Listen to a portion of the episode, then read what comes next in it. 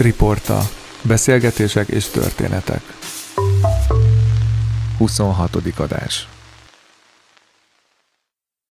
Végre egy interjú alany, akit lehet utálni.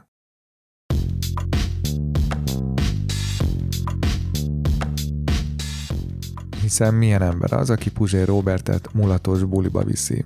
Elárulhatom most, hogy egy mulatási buliba jöttünk, ahol Kisgrofó lép fel, meg Bangó Margit. Kelemen Annát Spíró felolvasó estre. Induljunk Spíróra, de sajnos a kapunál tovább nem jutottunk. Milyen ember az, aki elmegy Erdélybe, hogy megnézze az ottani vendéglátósok helyzetét. Maszk nélkül asztalnál lenni egy étteremben. Székelyföldi kellett menni ezért az élményért. És persze milyen ember az, aki néhány híres emberrel riportot készít arról, hogy milyen, amikor valaki betölti a 40-et. Borzalmas érzés tudni, hogy nem soká 40 leszel. Kezdődik életed második fele.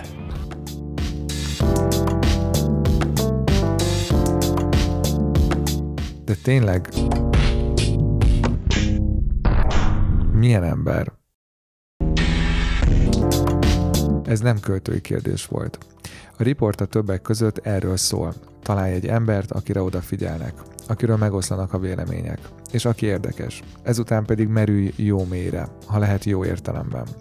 Ma Kacz Dáviddal, a 24.hu videóriporterével merülünk egyet. Úgyhogy tegyük fel a kérdést, ő milyen ember, és a végén még kiderül, hogy nem is olyan könnyű utálni. Dávidra sok mindent lehet mondani, de azt, hogy kíméletesen fogalmazna saját magával szemben, azt nem. Ha ez a beszélgetés egy fénykép lenne, akkor valószínűleg az lenne az első hashtag alatta, hogy no filter. Szüretlenül beszél a saját hibáiról, magánéletéről és a munkájáról is. Szóba került többek között a munkamódszere, a politikához való viszonya, zsidóság, barátság, félelem az unalomtól, a szülei, a felesége, a lányai, pánikroham, figyelemzavar, könyvek és még biztos sok minden más is, de kb. Eddig jegyzeteltem az adás vágásánál. A beszélgetés előtt következzen néhány másodperc a Riporta támogatóiról. A Riport adásainak a nagy részét a Dover nyelviskolában veszem fel, amely intézmény ráadásul most 20% kedvezményt ajánl fel mindenkinek, aki a www.doverelearning.com oldalon található e-learning csomaggal szeretne tanulni bármilyen szinten angolul, esetleg németül vagy oroszul. A másik támogatónk a Nordsee. Március 31-ig minden online és személyes rendelésnél 20% kedvezményt kapsz. A kedvezményekhez mindkét cég esetében kérlek jelezd, hogy a Riportán hallottál az akcióról.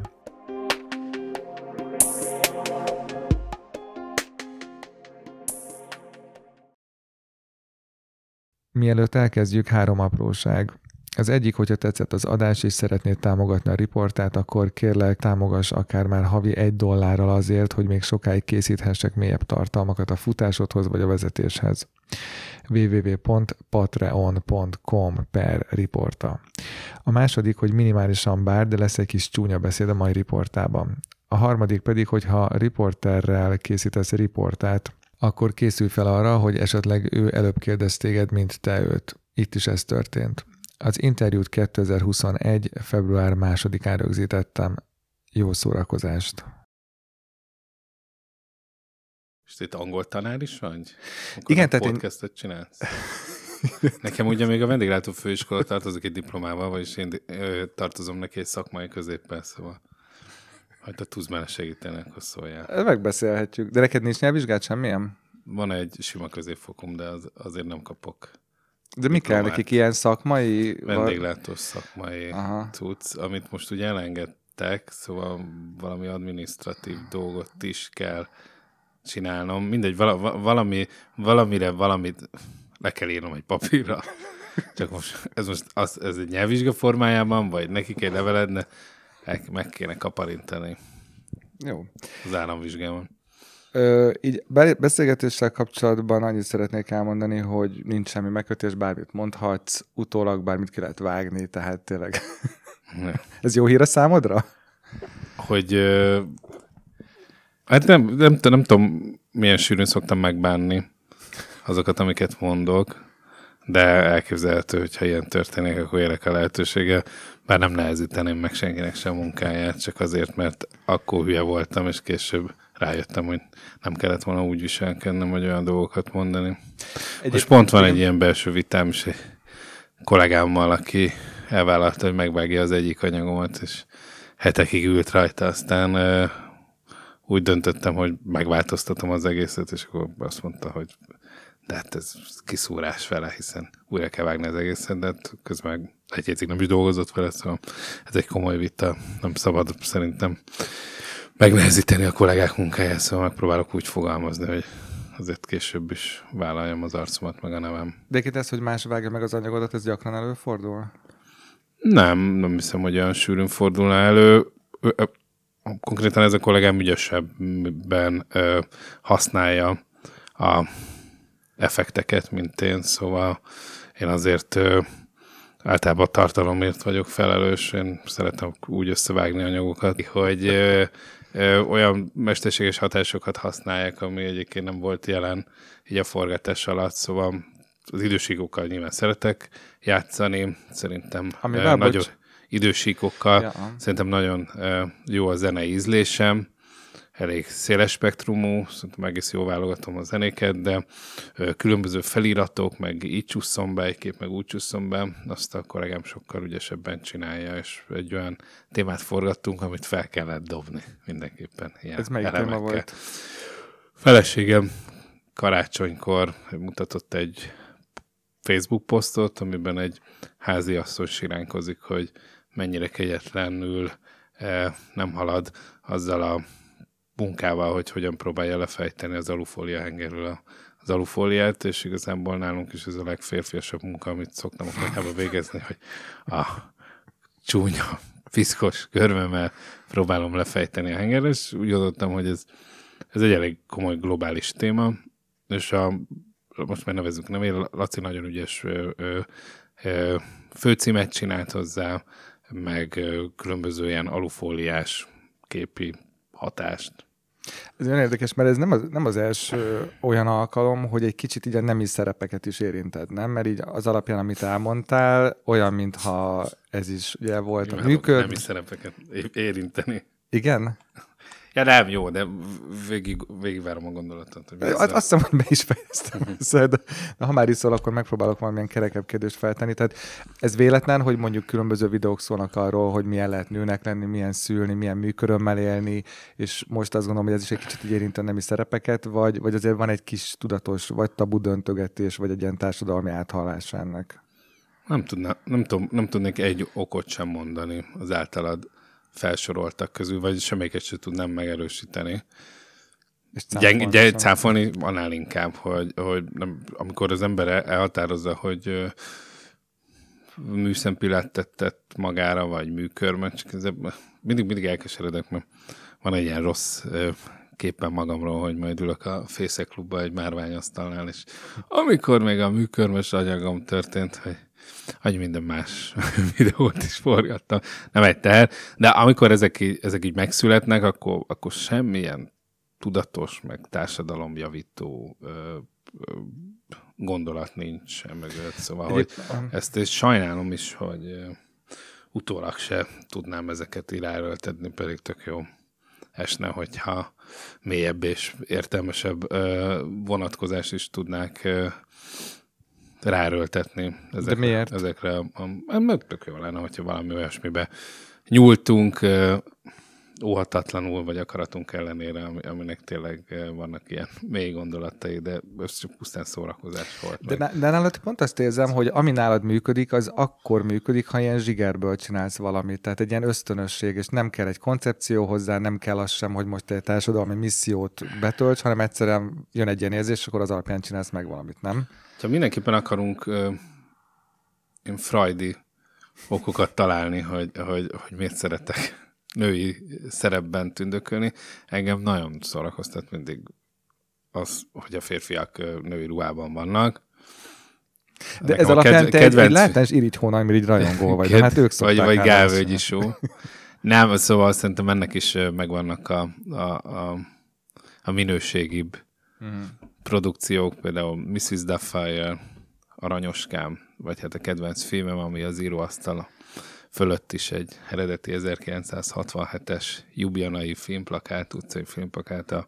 Van, aki forrón szereti. Még nem tanultam meg, hogy mi van a plakátra írva, de azt tudom, hogy a Marilyn Monroe és a Jack Lemmon, Tony Curtis páros, az mindenképpen ezt erre a filmre utal. Igazándiból mindaz, amiről most beszéltünk, ez abszolút nem volt tervezett, és ezért nem semmi is volt benne a rendszer, és nem is sajnálom. De egyébként csak, hogy egy kérdésre válaszolj. Engem, hogyha elmegyek egy Travis show-ra, vagy egy transzexuális show-ra, amit kifejezetten szoktam élvezni, akkor nem tudom, valamiért ez megmosolyogtat, hogy férfiak női ruhában próbálják eladni magukat, és ha belegondolsz... De nem szomorú szerinted? Bocs. Sosem azok viszik el a pálmát egy ilyen versenyen, akik a legnőjesebbek voltak, hanem azok, akik a legmulatságosabb és a legszórakoztatóbbak. De nincs benne szerinted valami szomorú? Miért? Vagy homoszexuálisak, vagy nagyon sok esetben nem heteroszexuálisak, ők nem transzneműek, vagy transzexuálisak, akik rossz bőrben születtek, hanem egyszerűen ez egy műfaj. Aha. Na, csak hogy az előző kérdésedre válaszoljak, tehát egyébként nyelvtanár vagyok, meg a Dovernek ilyen e-learning anyagokat írogatok mostanában, amik ilyen történet alapúak, illetve csinálom ezt a podcastet. Kunhalmi Ágnes, nem volt sosem a... Ki? Kunhalmi Ágnes. Neki volt, tudod, az angol nyelvvizsgás blaszfémiája. De egyébként olyan érdekes, hogy szóba hozzad, mert a telefonban azt mondtad, hogy te a politikát így kerülnéd, mint témát. Ez miért volt? De a politikus nőkről minden. Igen? Nem, csak azt akartam ezzel jelezni, hogy nem biztos, hogy kielégítően tudnék beszélni közéleti dolgokról, és nem azért, mert... Hát részben azért, mert tájékozatlan vagyok, ezt szerintem tök jó kimondani. Felszabadító, nem? Pufi vagyok, és szeretem a csokoládét. hogy én nagyon sokat dolgozom, és most nem heroizálni szeretném magam, hanem azért nincs olyan nap, hogy vagy ne vágnék, vagy ne forgassak, ezt a feleségem is csak szomorúan tudná megerősíteni. És azokkal az eszközökkel, amikkel dolgozom, általában azokkal az eszközökkel szoktuk fogyasztani a hétköznapi híreit is. És nagyon nehezen veszem rá magam, hogy... De ugyanúgy, hogy ezért nem nézek annyi sorozatot, mint nagyon sokan mások körülöttem, akár a szüleim is, akik teljesen rá vannak gyógyulva a Netflixre. Mert nem akarok nézni ilyen világítós cuccokat, technikai eszközöket, mint a telefont, vagy a laptop, mint a tévé, mert előtte bámultam 4 órán keresztül, és ezért nagyjából hetekkel mindig le vagyok maradva a fontosabb közéleti történésekről. És igazából csak cikkinek tartom, meg nagyon rosszul veszi ki magát bizonyos műsorokat végignézve az, amikor a riportalany olyan dolgokba próbál meg pontosan fogalmazni, amiben pontatlanok az ismeretei. Amikor erre az interjúra készültünk és egyeztettünk telefonon, akkor megkérdezted, hogy mikor születtem, nem tudom, emlékszel erre? Igen. Miért? Mert ez azt jelenti, hogy az nagyon sok fontos közös. Ez kicsit olyan, hogy sokan megvádolnak, meg hogy megvádolják a zsidókat, hogy mennyire örülnek mindig a zsidók, ha kiderül, hogy a másik zsidó. Én meg így, ugyan nem csak a zsidósága vagyok így, hanem azzal, hogyha valaki a 80-as évek elején született, mint én most leszek 40, ez nekem így nagyon, hát a papírodon is szerepel a B-oldal nevű riportjáim. Hú, de jól kiszúrtad, basszus, ezt nem kéne. Ez a baj, nem öregszem, szóval tényleg egyre élesebb a látásom, olyan vagyok, mint Arafat, hogy minél több merényletet követtek el, és csak így fiatalodott. Szóval, ennyit is mondanajutásról. Most foglalkoztál, szóval akkor azt tök jó, hogy tudod, hogy milyen az, amikor a nagyon drága stadionrock együtteseket leváltotta a különböző garázsokban alakult, olcsó hangszerekkel játszó együttesek, szóval az egész világ akkor közös, és akkor majd esetleg erős tudunk beszélni, tényleg csak az azonossági pontok miatt. Ez annyira érdekes, és rögtön 2 dolog is eszembe jutott. Az egyik az, hogy amikor az Unlimited nevezettű műsorban voltál, Most mi az? Hát ez meg mi volt? Nem, egyébként akkor azt most a kiejtés sem volt rossz, vagy az, hogy ez nem egy műsor? Nem, de és Kicsimit nagyon szeretem, és valamelyik nap föl is hívtam, most segítsen valamiben, és ő egy eléggé szerintem ügyesen csinálja, amit csinál. De az pont az volt, amikor az lassan másfél éve volt, vagy egy éve volt, hogy akkor baromi sok ilyen helyre hívtak el, és beszéltem, és akkor azt hittem, hogy rutinszerűen tudok dolgokról beszélni, és ott bonyolottam bele, most már nem tudnám pontosan elmondani, hogy miben. Egyébként nem olyan rég végignéztem másodszorra. Ez is jelenti, hogy nem vagyok nagyon megelégedve. Például van a Laikus nevezett, lehet így egyik podcastról, podcast műsorban beszélni, a másik podcastról, ez jó lenne egy ilyen összefogás köztetek. Hogy, na például ott baromira meg voltam elégedve magammal. Aha. És akkor nagy mellénnyel mentem el Imihez is, pedig ugye Imi már a Kadarkaival készített interjú során, így, csak az a baj, hogy azt utána néztem meg, erényeként hangoztatta, hogy ő nem készül fel a beszélgetésekre. És ezt mondta az Imi? Igen, és tudtam volna, hogy abszolút nem készült belőlem, akkor lát, hogy lazábban és kevésbé okoskodva abszolváltam volna azt a beszélgetést. Ott igen? Nem voltam annyira megelégedve magammal, de hogyha egyre több ilyen lesz, és akkor ez így majd így szépen így elszűrt. Ezek ilyen felszopom műsorok neked, igen, hogy aztán ez igazi rutina. Nem, baromi nehéz egyébként, mármint, hogy riporterből riport alanyában zsár. Én tudom magamról, hogyha egy ugyanilyen kövér hülye gyerek jönne, mint én szembe, és föltenni azokat az abszurd kérdéseket az utcán, akkor több mint valószínűleg lefagynék. Szóval igen. Persze, az egy hatalmas revolver, hogy ott van a kamera a kezedben, vagy egy izmos operatőr mellett, és nem kell annyira aggódni. Nem, de tényleg, hogy az abszolút lépés előnyben van mindig a riporter, a riportalanyjal szemben. De volt egy olyan pont, amikor ráébredtél arra, hogy ez most nagyon közhelyes, de hogy felelősség az, hogy ott van egy kamera, és ott van a nyilvánosság, és ez egy bizonyos erőt jelent a számodra. Tehát volt mondjuk egy ilyen pont, vagy nem volt. Nem bonyolítottam túl ezt a kérdést. Nem, ott akkor, abban a helyzetekben az, hogy érzem, hogy az erővel jár, vagy hogy erőfölényben vagy, az nem feltétlenül jelenti azt, hogy ez egy baromi nagy felelősséggel jár. Szóval érted, hogy egy kocsmai veszekedésben jobban dumád, akkor az nem jár egy akkora nagy felelősséggel, hanem azt a szituációt jól meg tudod oldani. Ez csak a utána lévő kommentek, vagy például, ahogy most is próbáltad a műkormos vagy a műszempillás anyagnál valami mélyebbet kiúzni, ezek így mindenképpen azért megmaradnak bennem, hogy még ha nem is akarok valami mélyet csinálni, és mégis népszerű lesz az anyag, akkor sok ember bele fog látni, vagy fontosnak fogja tartani valamilyen. Inkább az utóbbi, hogy fontosnak fogja tartani valamilyen. De engem az mégis érdekelne, hogy mennyire gondolsz bele abba, hogy a másik hogy élte meg mondjuk a te kérdéseidet. Mert most így azt mondtad, hogy ha veled szemben ülne egy ilyen ember, mint te, akkor lefagynál. Ami meglepő, hogy mintaként ugye a bulvár munkásságomat tudom felhozni, hiszen az ott azon a szintéren történik meg többször az, hogy valakivel csináltam egy szemtelen interjút, valamilyen eseményen újra találkozom.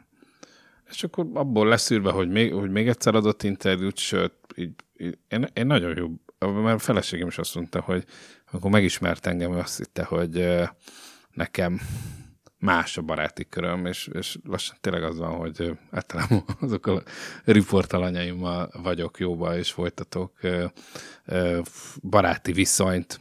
Egyébként baromi rossz barát vagyok, és nagyon rövid ideig tartanak a barátságok az én életemben. Pontosan azért, mert nagyon nem tudok koncentrálni, és most nem tudom, mit fogsz odaírni. Ez zavar, hogy írok közben? Ne, hát jó. Azt, hogy nem figyel, én beszélek valamit, és teljesen ellentétes dolog. Nem, figyelek. Én tudok figyelni. Jó. De hogyha zavar, nem csinálom. Nem, de hogy zavar. Inkább kérdezik, hogy jó, elmondom, hogy mit. Na, olvashatatlan így az írás. Egyébként most már azért írok olvashatatlan, hogy ne tudd elolvasni, mert különben semmi spontanitás nem lesz. Mutasd ezt ugyanúgy olvashatóan. Amit ez így olvasható, hogy megfordítottam? Kapcspont. Hoppá, pont. Kapcspont. Kapcsolódási pont. Így van. Hogy Mostanában például Pamper Gabóval nyomulok, nem tudom mennyire. Láttam a videót. Mennyire ciki vagy, nem? De szerintem nem. Képzeld el, bocs. Kifejezetten vannak komoly értékei a fiatalembernek. De milyenek? De attól itt is, hogy feleségem egyik legjobb barátnője most összejött egy idősebb fickó, aki tényleg barom intelligens, és inni lehet a szavait, és nekem is valamit kell viríteni, hogyha közös baráti vacsorák alatt mégis a Pamper Gabóval nem jelenhetek meg, de szerintem egyébként meg lehet jelenni, én széles, hogy mondják ezt, hogy kiállok Pamper Gabóval. Bocs, te jól vettem? Tűzbe teszem érte. Jól vettem észre, hogy nem szereted, ha a szabadba vágnak. Ups. Mert milyen tüneteket produkálok? Nem, csak az, hogy most így beszélgettünk, és így többször bele akartam kérdezni, és úgy mondtad végig, de egyébként ez nem rossz vagy jó, csak ez ilyen érdekesség, hogy úgy vettem észre, hogy szeretsz úgy végigvinni egy gondolatot, vagy egy mondatot. Ezt nem mondták még? Hát szerintem amikor megragadjuk a saját gondolatainkat, és úgy érezzük, hogy érdemes végigvinni, mert szellemes lesz, és másokat is szórakoztat. Tehát akkor ez ilyen abszolút szerkesztői hozzáállás, hogy akkor, ha megvan az eleje, akkor legyen meg a vége is. De nem foglak emiatt se nem elég, hogy jezzetelek közben. Meg haragudni rá. Amit én el szoktam követni, ez például egy nagyon pozitív tulajdonságom, hogy amit én megengedek másokkal, az bőven megengedheti más, hát velem szemben. Szóval. Ezt hogy érted? Hogy hát lehet így személkedni, vagy ilyen? Én általában nagyon nem szoktam hagyni végigmondani senkinek sem a gondolatát, belevágok. De csak egyébként nem azért, mert megunom, hanem azért, mert asszociálok nagyon gyorsan valamire, és ki akarom a legtöbbször csak ki akarom egészíteni a mondandóját. Szóval néha azért jegyzetelek, mert vagy közbeszólok, és akkor arra nem reagálsz, viszont tudom, hogy arra később rá szeretnék kérdezni. Jó, nyugodtan. Érdekes, ahogy így előrelátó. Hát igen, mert nem akarok semmiről lemaradni, szóval érdekes, ahogy így a Pamper... Ez mindenképpen fontos volt, hogy a 40-est így számokkal leírt, hogy ezt ne feledd el. Hát legalább azt el lehet olvasni minden irányból. Szóval érdekes volt, hogy Pamper Gabóról beszéltél. Nagyon idegesít egyébként, hogy így kell kiejteni a nevét. Viszont azt hozzátenném, hogy ő azon nagyon ritka trash szereplők közé tartozik, aki engem nagyon szórakoztat. Tehát körülbelül 1 vagy 2 évvel ezelőtt így végigdaráltam a YouTube-on az összes vele kapcsolatos részt, én azt sosem néztem, és én nagyon jókat röhögtem. Az a baj, én néztem, azt nem bírtam nézni. A jelenség az tökre érdekes egyébként. Ugye a Gulyás Marci büszke magára, hogy milyen ügyesen fogta meg Gabót. Mire gondolsz? A Partizánban. Igen, tudom, hogy Partizánban, hogy az mi is volt, mert ezt nem tudom. Partizánpop. Hát, hogy az embert próbálta megmutatni, meg akit kihasználta a média, hogy ő valamilyen kis összeget keresett, de rajta nagyon sokat, és hogy igazából nem lett sokkal gazdagabb, meg az élete se javult túlságosan minőségi szempontból. Mit akartam? Igen, hogy bennem az érdekes, hogy őt nem alkotta meg szerintem. Oké, hogy élősködtek rajta, de nem alkotta meg senki. Szóval, hogy ez bennem fantasztikus, hogy valaki telefonnal fölvette, és nem íróasztalon kreatívok, vagy bizonyos televízió műsorok szerkesztői találták ki, vagy próbálták irányítani. De az előbb mondtad, hogy azért van egy csomó jó tulajdonság a számodra. Mik a legjobbak? Szerintem baromi őszinte srác. Ezt mondom, párszor találkoztam vele, nem mostanában sűrűbben. Így az éjszakában is, vagy voltam nála. De ez direkt volt, hogy sűrűbben találkoztok? Nagyon jó szívű, és nagyon figyelmes, mert már túlságosan is. Szóval. Figyelmes? Igen. De veled vagy úgy általában? Hát most egyik este ott volt Dopeman is, és a buddhizmusról beszélt, na most ez... Várj, ott az mit jelent? Hol? Valaki egyébként egy irodában, egy barátom irodájában, és ő egyébként dolgozik a Gabóval is, meg a Lacival is együtt, és akkor így ott maradtunk éjszakázni, és na most, ha valaki azt olyan kikerekedett szemmel tudja hallgatni, amikor egy gangster rapper megtér, és minden kritikai élet mellőzve, a Pamper Gabó képes volt arra, hogy... De szerinted ez egy kamu, a dopmán megtérés? Nem. Csak... Mert hogy most kicsit olyan, mintha azt mondanád, hogy át lenne ugorva kötelező folyamatok, és nem akarom megfejteni, hogy mik azok, amik úgy hiányoznak nekem abból a történetből, de ezt nagyon szeretem a Lacit, szóval most nem kritizálni szeretném, csak hogy... Ő például volt az első évadban a vendégem. Hogy egy kicsit furcsa, amikor ilyen rövid idő alatt ekkora változás megy át egy emberbe. Bár hiszem azt, hogy az ember a halálos ágyán az utolsó pillanatban is képes megváltozni, szóval nem hiszek ebbe az előre elrendeltségben. De a feleséged mit szólna, hogyha mondjuk egy ilyen 4-es randin oda mennétek és Pampit Gabót vinnéd? Szerintem már találkozott velem, mert találkoztunk meg. Hát ugye most lesz a 40. születésnapom, és nagyon nagy bulira készültem, csak hát a pandémia keresztbe húzta, vagyis minden esetre egy kicsit itt ki kellett tolni, vagy ki fogjuk tolni, és ezért a Galactic Jackson fog nálunk a lakásba játszani, és akkor jöhetnek az emberek reggel, nyílt napot tartunk, és hogy ott a helye a Pamper Gabónak, és a feleségemnek is. Úgyhogy választani kéne, hogy Pamper Gabó, vagy a feleségem, én már mind a kettőt. Szép gondolat egyébként.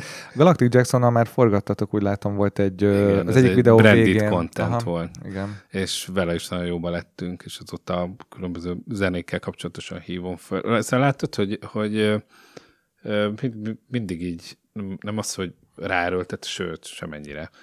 De valahogy, ahogy így a munkám és a civil életem az nagyon durván kéz a kézben jár. De miért mondtad, hogy rossz barát vagy? Vagy nem vagy mindig jó barát? Mert nagyon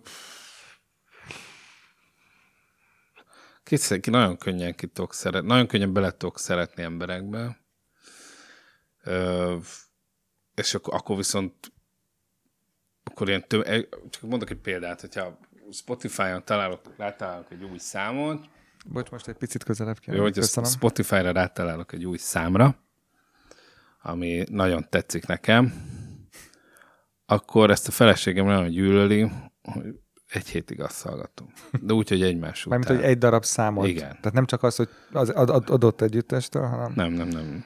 Abszolút egymás után rakom be. Ugye a baba nem nagyon értékeli még azt, hogy különböző számokat kell hallgatni, csak az, hogy ritmusa legyen, szóval, hogy Rózával együtt táncolunk ugyanarra a számra egy héten keresztül. Na, és ez nagyon szépen leképezi kis vonalakban, hogy a barátságra is hogyan gondolok. De amikor kiszeretsz valakiből, akkor miért szoktál kiszeretni? Jön valaki más. Hogy megismersz valakit, aki érdekesebb lesz, és mivel most meg 2 lányom van, és családos ember vagyok, és nem tudom, hogy neked vannak-e gyerekeid, de van egy kisfiam. És együtt éltek az anyukával? Igen. Hogy azért ott azért nagyon meg kell válogatni, szóval ott eleve kiszorulnak olyanok, akik egyébként nincs okuk, hogy kiszoruljanak, csak valamiért. De olyan, mint egy legjobb barátot keresni. Lemorzsolódnak egyébként, igen. De van legjobb barátod?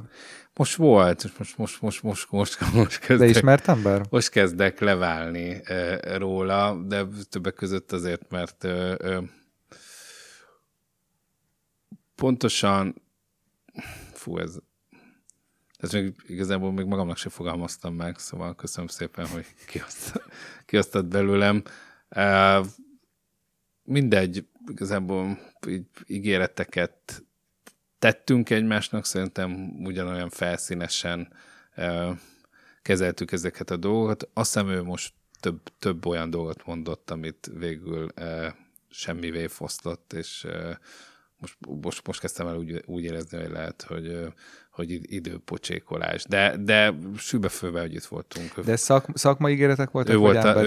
Ő volt az esküvői tanúm, és viccaverza. Mikor volt az esküvő? 2019. És szakmai vagy emberi ígéretek voltak, amikor ígéretek? Az a baj, hogy ő nem tudja ezt ketté választani, szóval ő egy vállalkozó, és olyan jól állna, csak úgy el tudnánk tölteni egy estét, hogy ne a bizniszről beszélgessünk meg, hogy miben segítő, vagy miben segítek én. Most szerintem mind a ketten sokat segítettünk egymás szakmai szakmai életében is. De ő nem ismert ember. Nem, például ő vitt ki kétszer Ibizára, és szerintem az ibizai 4 részes videó az szerintem egész jól sikerült, hogy nagyon sok mindent köszönhetek neki. De most, mióta voltatok barátok?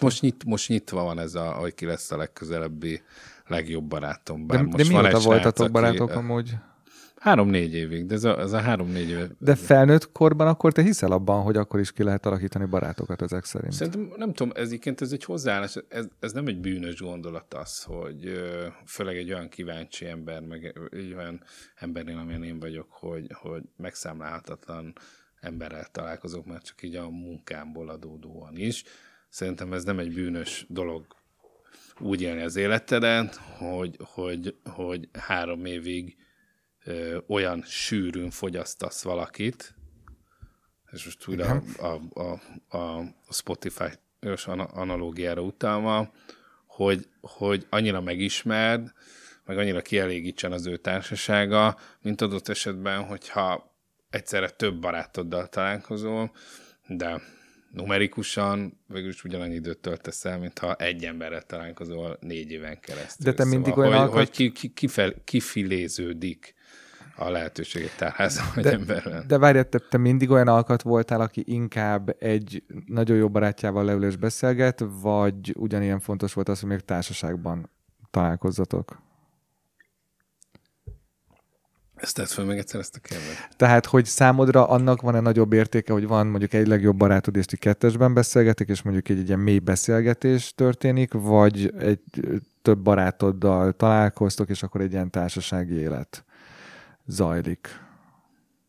Mi a fontos, mi a jó? Hát mind a kettőnek van mind a kettő, két különböző műfajról beszélünk, azért más az, amikor 2-ben találkozol valakivel, vagy amikor az ő haverja is megérkeznek, meg a te haverjaid is megérkeznek, hogy azért azok nagyon hasonlóan szoktak végződni azok az éjszakák, szóval nyilván nagyobb élmény az, amikor 2-en többet tudtok adni egymásnak.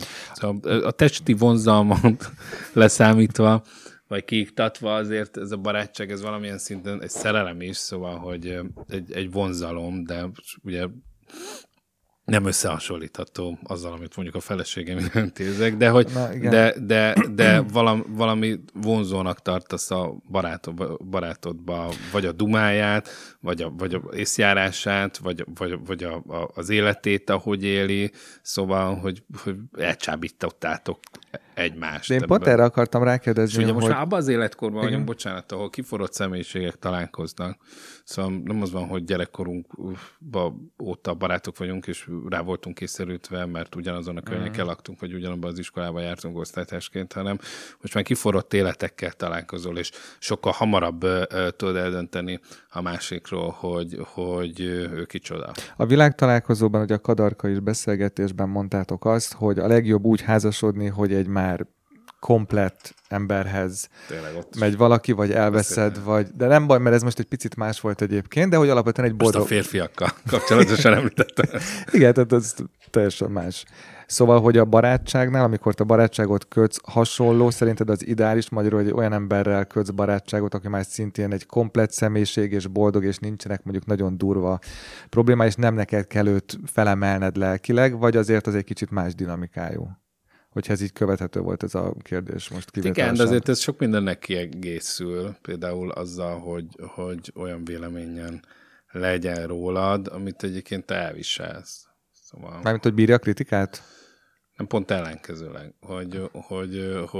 hogy szeresd azt, amit ő gondol rólad. Szóval, hogy nem feltétlenül azért találkozol egy emberrel, hogy mindig edukáljon téged. De te mindenkivel kapcsolódási pontokat keresel? Ezt azért, na most elmondom, hogy miért írtam ezt fel, jó? Mert az Unlimited-es műsor, amiben nem akarok sebeket feltépni. De jó voltam ott is. De egyébként én az előbb akartam mondani, nem értem, hogy miért mondtad azt, hogy öregedetlen voltál. Abszolút nem éreztem se azt, hogy összefüggéstelen lenne. Nem, akkor volt a Bamakúrral is. És Ándal Baukó Éva jutott eszembe. Igen, és akkor mindenhol ezzel haknéztam, és szörnyű, hogy az ember egy rövid idő alatt hasonló dolgokat mond. De ez miért szörnyű? Hagy legyek már elégedetlen azzal a... Nem, persze. Azzal a beszélgetéssel. Nem, legyél. Ezzel most egyelőre, csak ki vagyok végül, és ezzel foglalkozom.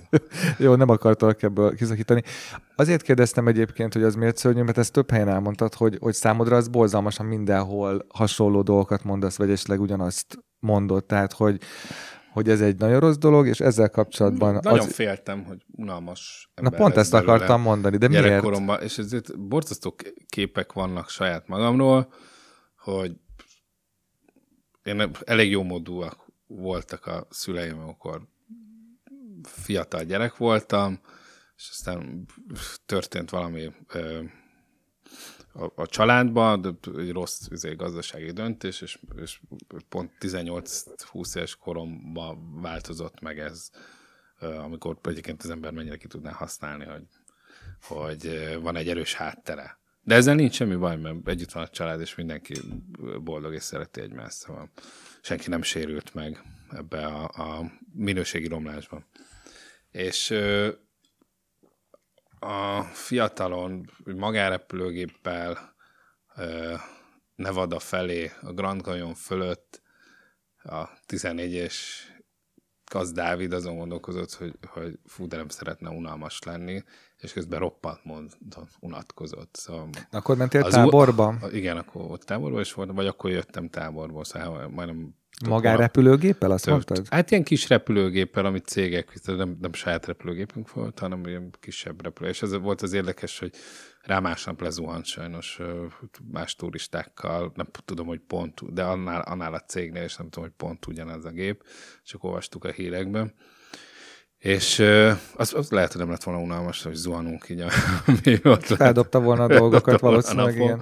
De te akkor unalmasnak tartottad magad? Igen, és én hülye nem a könyvekbe bújtam volna, vagy egyszerűen ott ezek, akik, vagy az ilyen stimuláló eszközökhöz nyúltam volna, amik teljesen egy izgalmas világba repítettek volna. Én nagyon, tényleg otthon is az íróasztalon, és csak ültem, és attól féltem, hogy unalmas leszek az életemben, és közben baromira unatkoztam. Valószínűleg ezért lettem egyébként ennyire harsány, meg a provokatív személyiség is kezdetben, nem tudom, hogy ez most ugyanolyan terjedelemmel, mint mondjuk 10 évvel ezelőtt, de minden esetre lehet, hogy ennek ez a háttere, kötekedés, meg hogy mindig jobbat mondjál, mint a másik, meg izgalmasabb legyél, mert roppant módon féltem attól, hogy unalmas leszek. De még mindig van egy ilyen félelem valamilyen szinten benned? Ezt most már nem lehet belőle kihozni, mert hogy most nem az, hogy tökre elégedett vagyok azzal, amit elértem, mert 20-30-ig azt gondoltam, hogy azzal a kevés munkával, amit akkor elértem, abban ügyes vagyok, most már nagyon sok munkával, akár lehetne egyébként tarthatnék előbbre is, de nem teljesen elégedett vagyok azzal, ami most történik velem, és nem tartom unalmasnak. Nem félsz attól, hogy minél elégedettebb leszel, annál unalmasabbá is válsz, mert nincs meg benned az a tűz. Na. Hogy köszönöm, igyekszem, hogy egy ilyen 36 percig kellett várni, hogy egy értékelhető kérdést feltettem.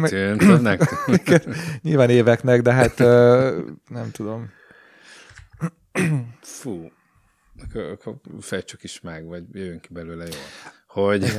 Nem, szerintem ez egy... Nem hiszem, mert a magával, amikor rettegtem attól, hogy unalmas leszek, akkor igazából valószínű nem is voltam kibékülve magammal. Most meg azért egy magával elégedett ember szerintem sose unalmas. De épp azért nyilván ironikusságot azért az ember mindenképpen egy ilyen ironikus távolságot tartson egészségesen magával szemben. Igen, de amikor nem vagy kibékülve magaddal, akkor sokszor izgalmasabb is vagy, meg az egy csomó olyan dolog felé viszel, ami kreatívabb és belehajszol abba, hogy mindig valami... De közben valami... megfeszülté is tesz, meg rossz indulatúvá is tud tenni, szóval az, hogy éppen nem tartasz ott, és azért már 40 évesen olyat csinálni, amit nem szeretsz, az annak azért vannak szerintem visszakanyarodó tünetei is szerintem. Jó, mondjuk azt gondolom, hogy a te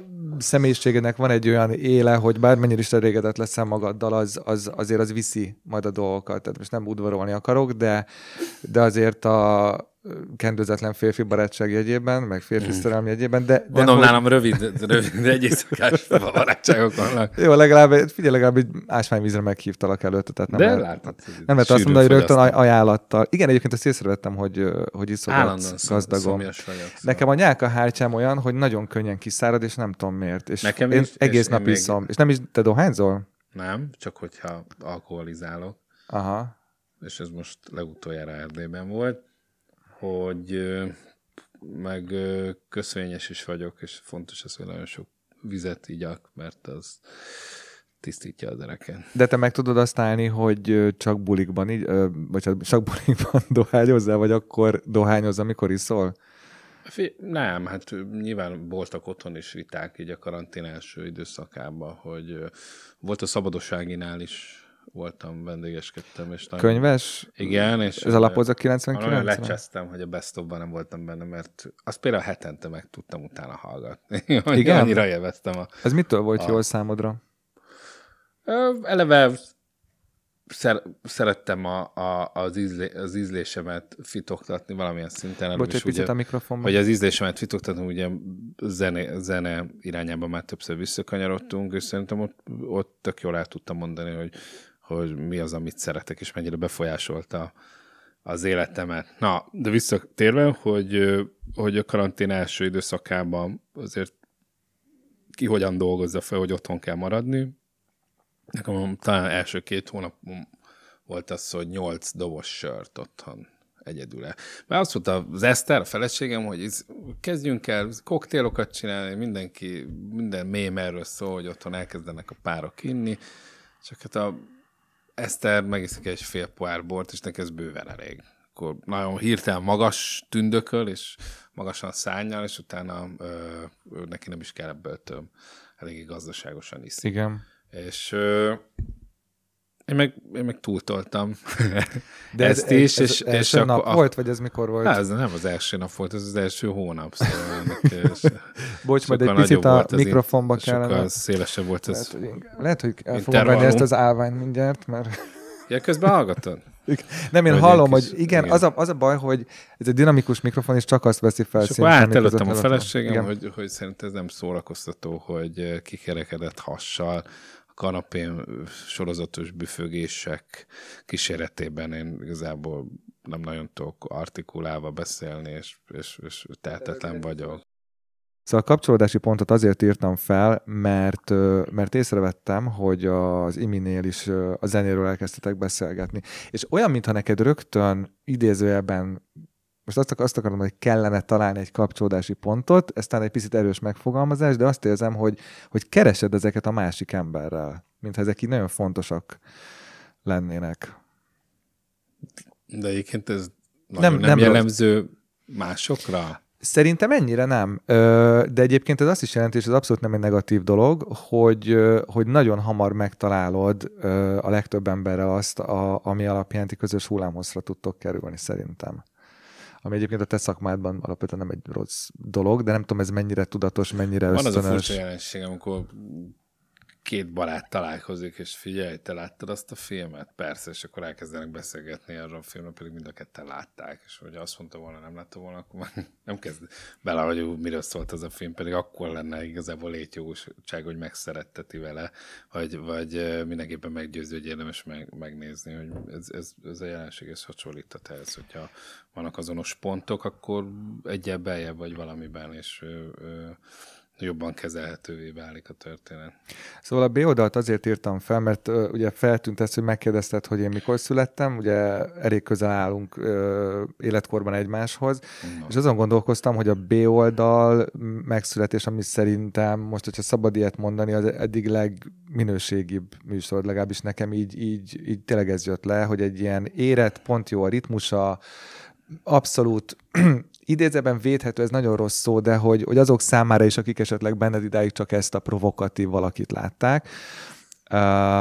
Régebben is csináltam komolyabb hangvételű anyagokat, szóval most nem közlenék bele ilyen önigazolásokba, de köszönöm szépen, jól esik, szóval, hogy... Nem, szerintem az tényleg jó az a műsor, de az egyébként annak köszönheti a megszületését, hogy te elkezdtél azon gondolkozni, hogy hamarosan 40 éves leszel, és így visszatekintettél? Nem akarom nagyon átpszichologizálni ezt a dolgot, nem, csak valahogy nagyon nem, ez... Nem, nincs. Ha ez egyébként közben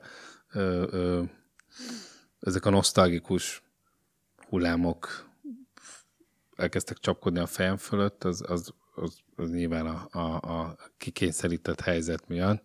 Az hogy érted, hogy kikényszerített? Hát, hogy ezzel kapcsolatosan elkezdtem forrani. Inkább annyi, hogy nincs ilyen, hogy elkezdtem érezni komolyabb változást. Változást azért érzek, mert például másfél évvel ezelőtt 20 kilóval voltam kevesebb, szóval inkább ilyen testi tüneteim vannak a túlnyúlásnak köszönhetően, vagyis révén, de nincs ilyen, hogy tényleg van egy mérföldkő, ami megváltozik, viszont erről meg nagyon sokan szeretnek írni, meg egy ha nem is tabu téma, de népszerű téma.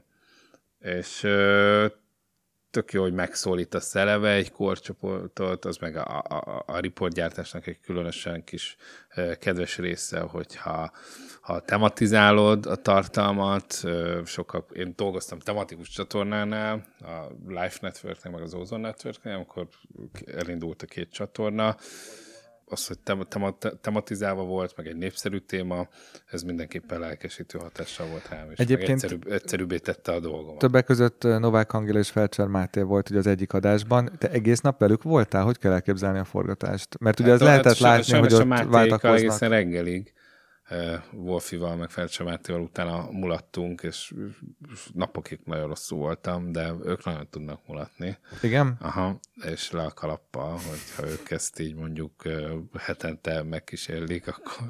És ahhoz képest jól néznek ki. Hozzám képest szarul, de ahhoz képest jól néznek. Ugye annak az volt a célja, hogy reggel találkozni, mert szerintem ez már viszont a saját példámból, hogy ki milyen reggel, vagy például ez változott, hogy én nagyon vidáman és kenyére kenhetően keltem 10 évvel ezelőtt, ma már azért tudom, hogy türelmetlen vagyok, amíg édességhez nem fölkelek, és mint egy kisgyerek a délutáni alvásból, most már amíg nem jutok cukorhoz, addig nem lehet nagyon hozzám szólni, és én sem tudok nagyon kommunikálni. Ebben itt azért tetten érthető változás ugye, az évek számával, hogy az nagyon fontos szerintem, az mindent elmond, vagy sok mindent elárul egy emberről, hogy milyen állapotban kezdi meg a reggelét, és azt, hogy milyen állapotban szeret lazulni. Te tévéműsort soha nem akartál csinálni? És befejezem, ja, hogy volt egy olyan kósza ötlet, hogy GoPro-val vegyék föl a napjaikat, csak hát az igazság olyan, ahol nem vagyok ott, és nem én irányítom, azt mindenképpen úgy sül el, ahogy ők szeretnék. Szóval, hogy most ők a legjobb pofá, a legaranyosabb kollégáikkal együtt bejelentkeznek, vagy fölvesznek egy bejelentkezést, és a legjobb pillanatokat megörökítettek, az nem lett volna annyira egyébként beszédes, mint hogy ennyire beengedtek minket az intim szférájukba. Volt nekem, én főszerkesztő is voltam a ZeneTV, nem tudom, a jó 6-7 éve egy műsornak, az ügynökség, az Artificial Group úgy hirdette meg egyébként, vagy olyan hirdetési formát találta via Viva TV-n, hogy egy egész 12 részes műsort legyártna a modellügynökség, hogy keresnek fiatalokat, és akkor nekik mi lesz a karrierjükkel. Ugye mondtam, hogy dolgoztam a TV2-nél, és de sok tévéműsorban vettem részt. És szerintem egyébként ez a legnagyobb erősségem is így a netes közegben, hogy közben tök sok ilyen klasszikus de televíziós... De nagyobb szabadságot ad az internetes újságírás számodra? Persze, hát ezt már többen elmondtam, hogy folytóközegűbb.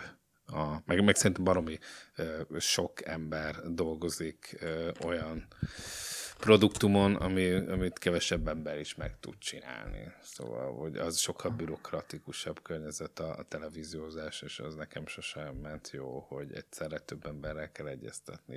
Így maximum a rovatvezetővel kell egyeztetni, meg saját magammal. azt úgy vettem észre, hogy azért valamennyire leinformálod azt a közeget, ahova elmész interjú alanynak vagy beszélgető partnerek. Ugye a Laikusban egyenesen elkérted a kérdéseket előre, jól emlékszem? Az egy kicsit úgy van megvágva, mintha tényleg nem tértünk volna el a témáktól, de eltértünk. Én igazából a témákat kértem el, szóval nem az, hogy konkrét kérdéseket. Hát kaptam visszajelzést alól, ami nagyon fáj, mert tényleg kifejezetten szerintem jól szerepeltem, hogy biztos azért voltam ennyire összeszedett, mert előre tudtam a kérdéseket, nem ez az első két kérdés talán nem ért váratlanul, hanem én a témákat is ott is igazából azt próbáltam csak leszögezni, hogy akár közéleti dolgokat annyira ne érintsünk, de azért elég sok minden felé kanyarodott ez a beszélgetés, hogy szerintem vannak olyan pontjai, ami ott helyben születtek, meg nem, az nem volt annyi, mert hogy nem tudtam előre a kérdéseket. Ugye mondtad az előbb, hogy rosszul esett az, hogy azt mondták, hogy csak azért voltál ott összeszedett, mert tudtad előre a kérdéseket. Mi az, ami rosszul szokott neked esni visszajelzések szintjén? Hogy unalmas volt. Nem, ez unalmas. Erre már sikeresen lekattantam. Igazából... Bár nem tudom, azt szokott rosszul esni, amiben van egy rossz indulat. Ez pont egy olyan embertől jött, aki nyilván elégedett volt azzal, hogy annak könyvelte, hogy én esetleg valamilyen helyzetben jól éreztem magam, hogy biztos, hogy előre tudtam a kérdéseket. Uh-huh. Ez nem egy olyan fajsúlyos kérdés, hogy itt nem egy Watergate botrány van, hogy előre én tudtam a kérdéseket egy interjú előtt. A Kadarkai féle műsorban hogy érezted magad?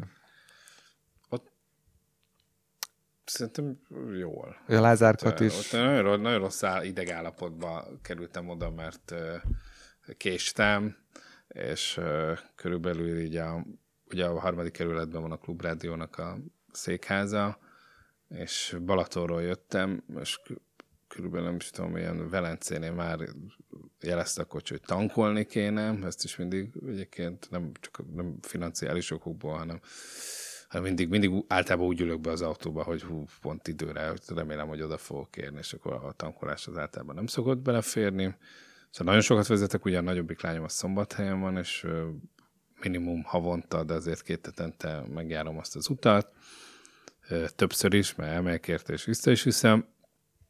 És nagyon féltem attól, ez nekem például a szüleimet hibáztatom emiatt, hogy általában mindig kések, most itt elég jó időpontba érkeztem. Abszolút. És a szüleim nagyon erre voltak egyedül háklisak, és sose értettem gyerekkoromban, hogy miért kell azért a 10 percet, 15 percet, és ezt előre mondjam meg, hogy mikor addig maradhatok, ameddig akarok előre, és sose sikerül azért, főleg a középiskolásként, hogy figyelj anyu, én most úgy gondolom, hogy suli után 4-ig fogom jól érezni magam a barátaimmal, és utána meg, és akkor mindig ragaszkodni kellett, és ez frusztrált engem, hogy el kell köszönni tőlük, még maradnék, és haza kell menni, és általában nem is tudtam ezt teljesíteni, és ott is, és ez megmaradt, ez valamiért, ez a félelem, és ott is, hogy ott várnak rám, és igazából akár az ő munkájukat ezzel veszélyeztetem. Egyébként ezt megmondtad a szüleidnek, hogy haragszol rájuk emiatt? Nem, de hát most te is tudsz biztos hibákat felsorolni, hogy hogyan neveltek a szüleid, és majd a te kisfiaddal ezt nem megpróbálod nem elkövetni. Nem biztos, hogy hiba volt, én hibának éltem meg. Én biztos, hogy én most, bár ezt bárki tudja tanúsítani, hogy ha valaki késik, vagy nem időre jön, én tök rugalmas vagyok. Te azt hogy éled meg, hogy az egyik lányod viszonylag messze él Budapesttől? Szombathelyen?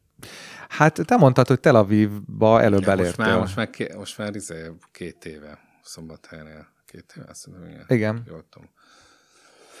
Szerintem sokkal jobb volt, amikor Tel Avivba élt, de ezzel nem megbenteni akarom, hanem fölmentél a repülőre, és ugyanannyi időt töltöttél utazással, mint hogy Szombathelyre, de akkor legalább ott maradtál egy sokkal melegebb országban, és ott meg ugye azt az utat 2-szer kell megtenni, és ülsz a kocsiban, és a csodálatos M1-es autópályán nézhetsz kifelé a fejedből, Nem, azért nyilván itt sokkal egyszerűbb találkozni, és ennek egy apa örül.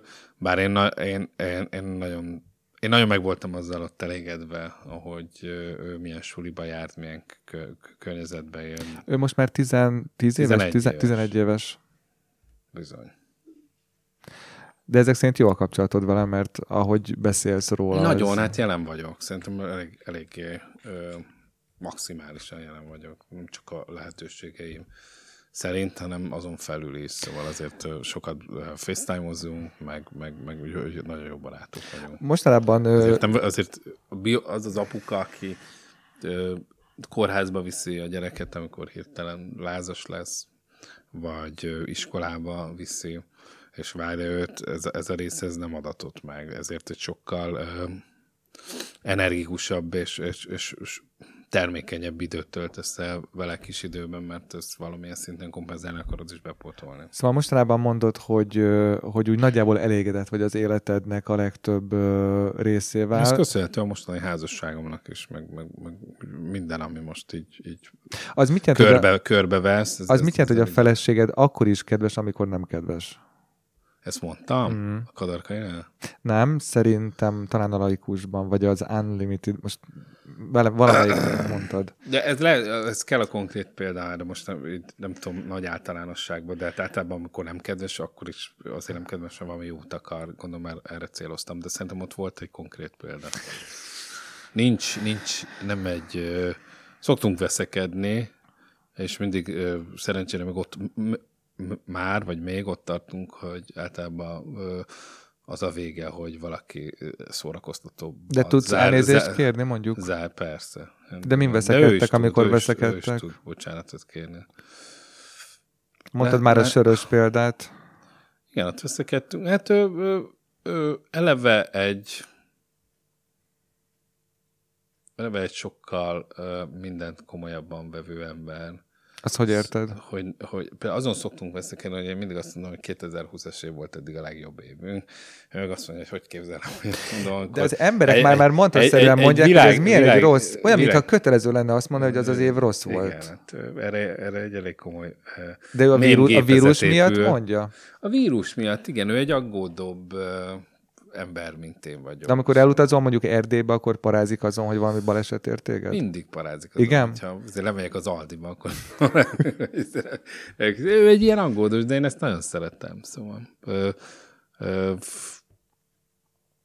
nem, ez nekem nem okoz problémát. Megmondom, hogy nézem, amikor aggódik, figyelem a gondolatait, és nagyon tetszik az, amit hallok, meg látok. Szóval. De azért már a gondoskodás van abban, ahogy... Nem, mert jól adja elő. Szóval, azt hogy érted? Stílusosan? Igen, szóval, hogy amikor veszekedünk, általában mindig úgy ér véget mindenfajta ilyen csörte, hogy ki az, aki előbb le tud szakadni, általában én vagyok, aki el tudja engedni a dolgokat, és elkezdi humorból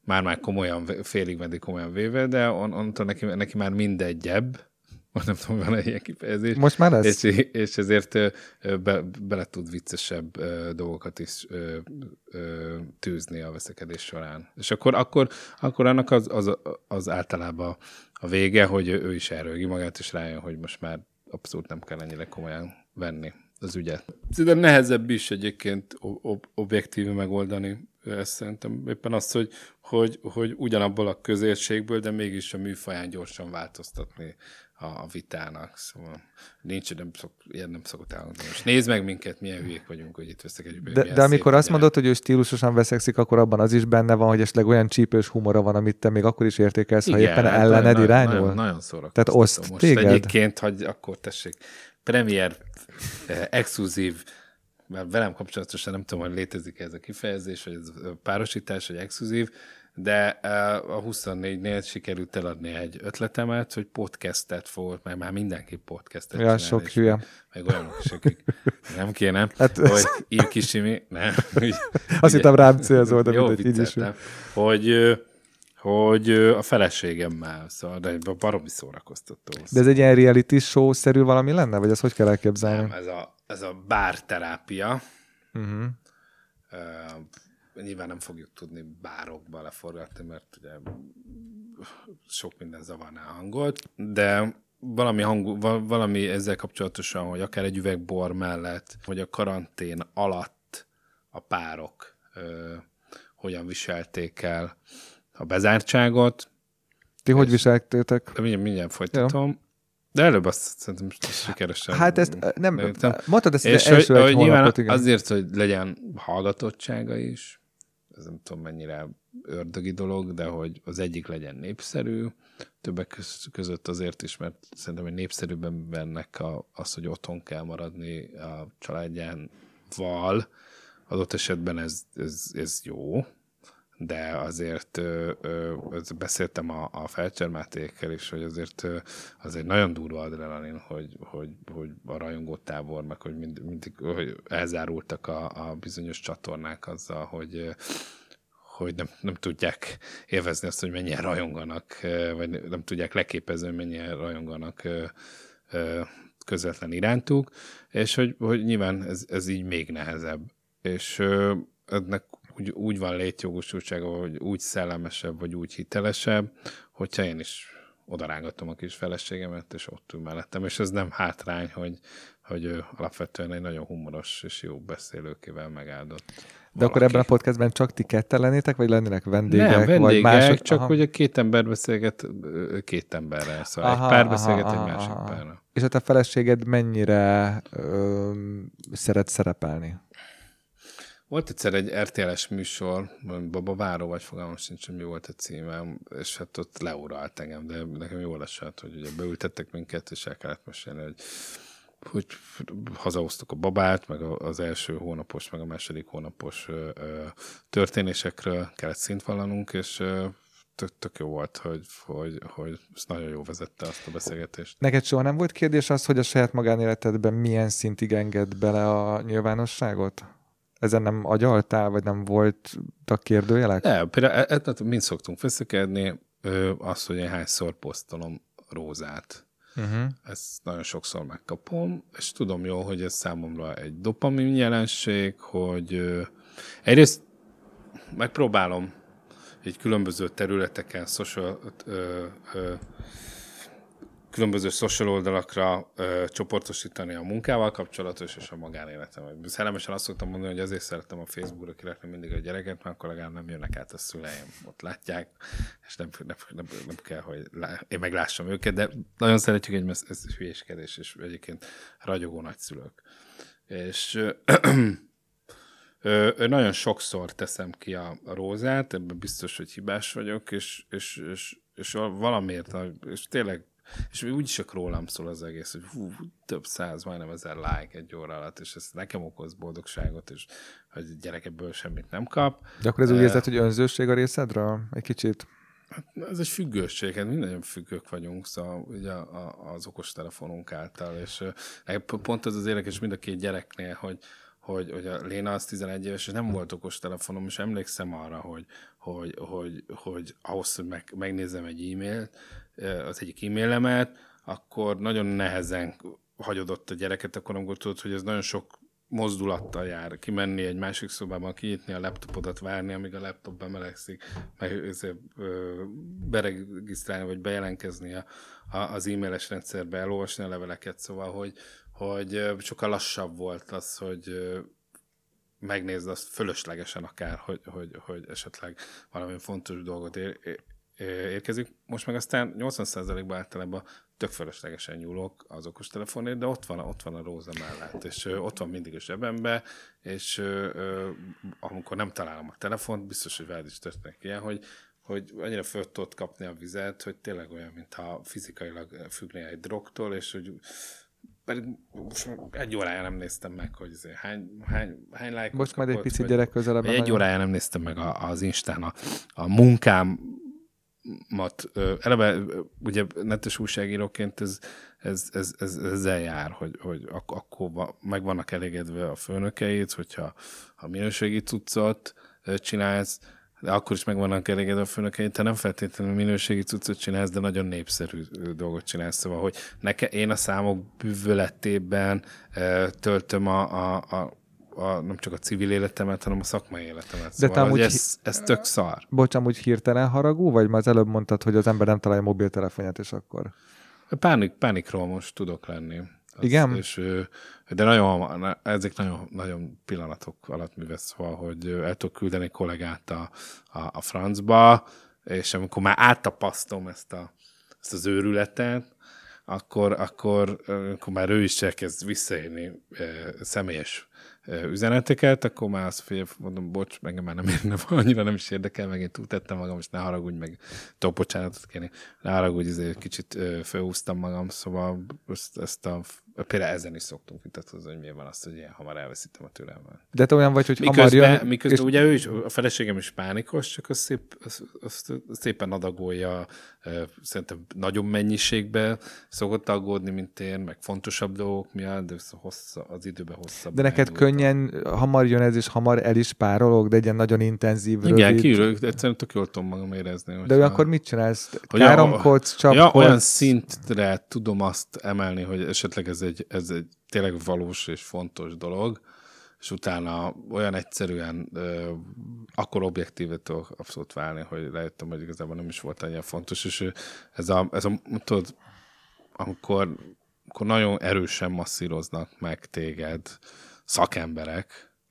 Azt hogy érted? Hát például egyszer valamelyik ázsiai országban olyan masszást kértem, semmi off-szén dolgot ne képzeljünk el, hogy ilyen kis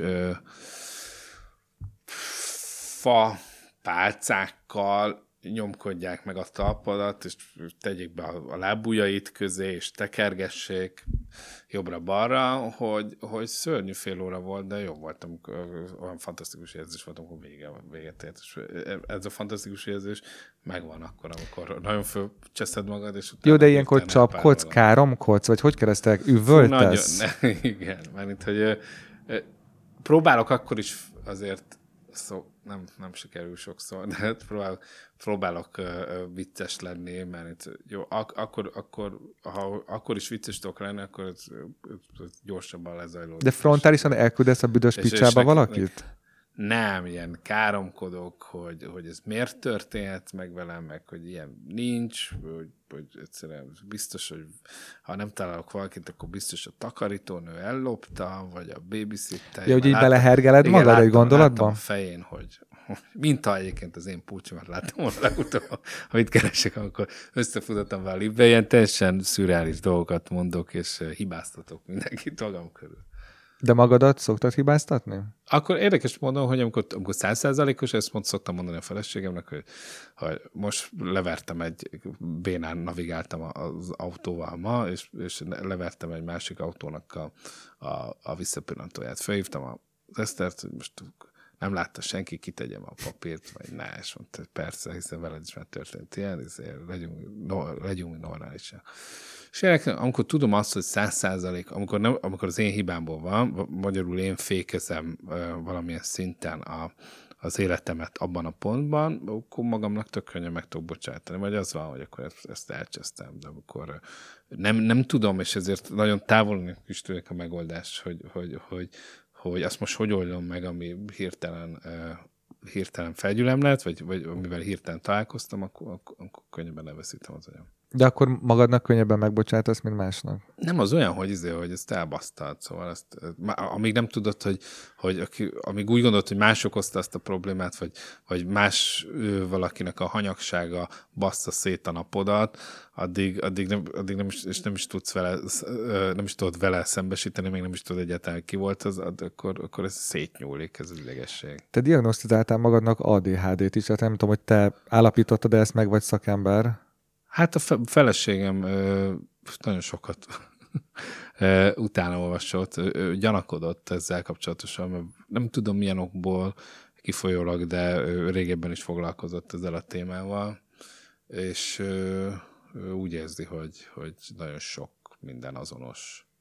Ennek a harmadik évadnak az első beszélgetését egy pszichiáterrel folytattam, aki többek között Máté Gábor Szétszórt elmék című könyvét ajánlotta, aki egy Kanadában élő... Tudom, ismerem. Van egy könyve a polcon a szenvedélybetegségekről. És olvastad? Nem, herkásokat ugye kezelt Kanadában. és meg ő azt hiszem holokauszt túlélő is egyben, hogy őt is aztán őt is a gettóba szülte meg az édesanyukája, szóval ilyen körülmények között jött a világra.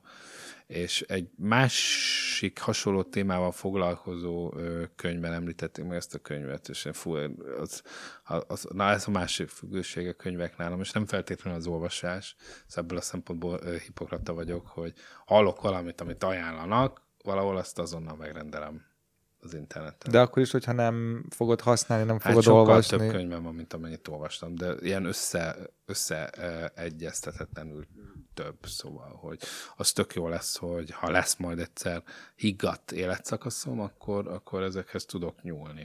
Meg tényleg nincs olyan téma otthon, hogy nem tudnánk egy könyvhöz nyúlni. De terápián voltál már? És elkezdtem olvasni valamit a mesterséges intelligenciára, és akkor gyorsan fölmész a buklára, és berendeled az összes ezzel kapcsolatos könyvet. Tök fölöslegesen ott van most 3-4 könyv ezzel a témával kapcsolatosan, talán ugyanazokat mondják el az egyik másik, de majd egyszer biztos, hogyha újra rákattanok erre a témára, mert gyorsan le is kattantam róla. Abból is kiszerettél gyorsan. Igen, akkor majd elolvasom őket. Na, szóval, hogy terápián voltál már, de ezt most abszolút nem akarom elviccelni, tehát ezt most komolyan kérdezem. Mert, hogy...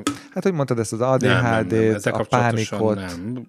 De mások fiatal koromban a szüleim mondták, hogy ez, hogyha van kedvem, akkor divatja volt egy 90-es évek végén, hogy akkor fiatalabb kis felnőtteket, és megpróbálkoznak, hogy igen, járok pszichológus, ez 2-3-szor voltam, de annyira szerintem nem is csináltam őszintén, meg úgy voltam vele, hogy semmi közel hozzá igazából. De nem is akarsz menni?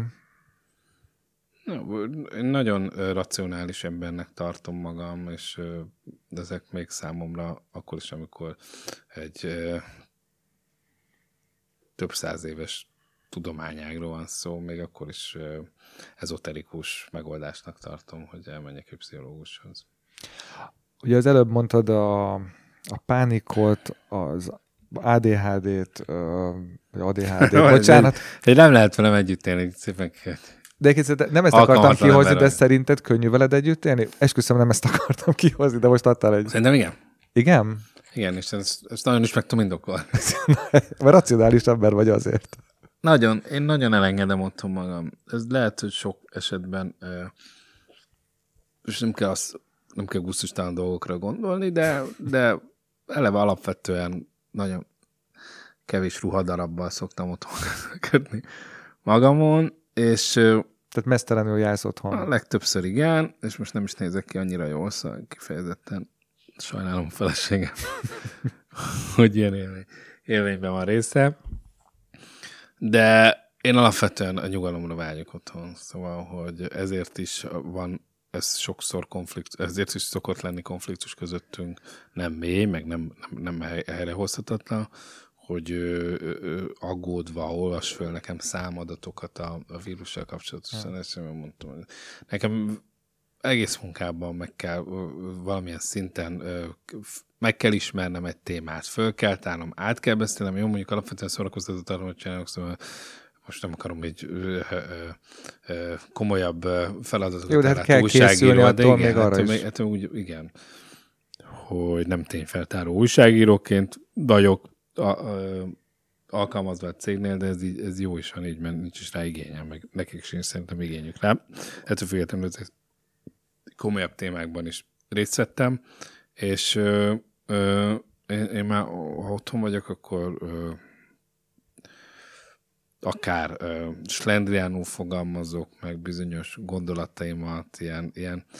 Szerintem még mondhatjuk azt, hogy csak nem akarok semmilyen ilyen társadalmi kört megbántani, de nyugodtan, azért vagyunk itt. Alapvetően egy bunkó, egy szerethető bunkó, a kedves, aki a feleségét. Ez egy szerethető bunkó. Minden egyes fél órában és egy órában megerősíti, hogy milyen csodálatos látvány, a gyerekét végtelen szerethető, csak már ennél sokkal De mit jelent az, hogy bunkó? Hát, hogy fogalmazok, meg hogy beszélek, sokat káromkodok. De a feleségeddel, vagy az, hogy bazd meg, vagy... De nem vita szinten, hanem olyan kötőszavakat... Ez ahol a faszban van a mobilom, csak hogy el tudjam képzelni. Igen, meg...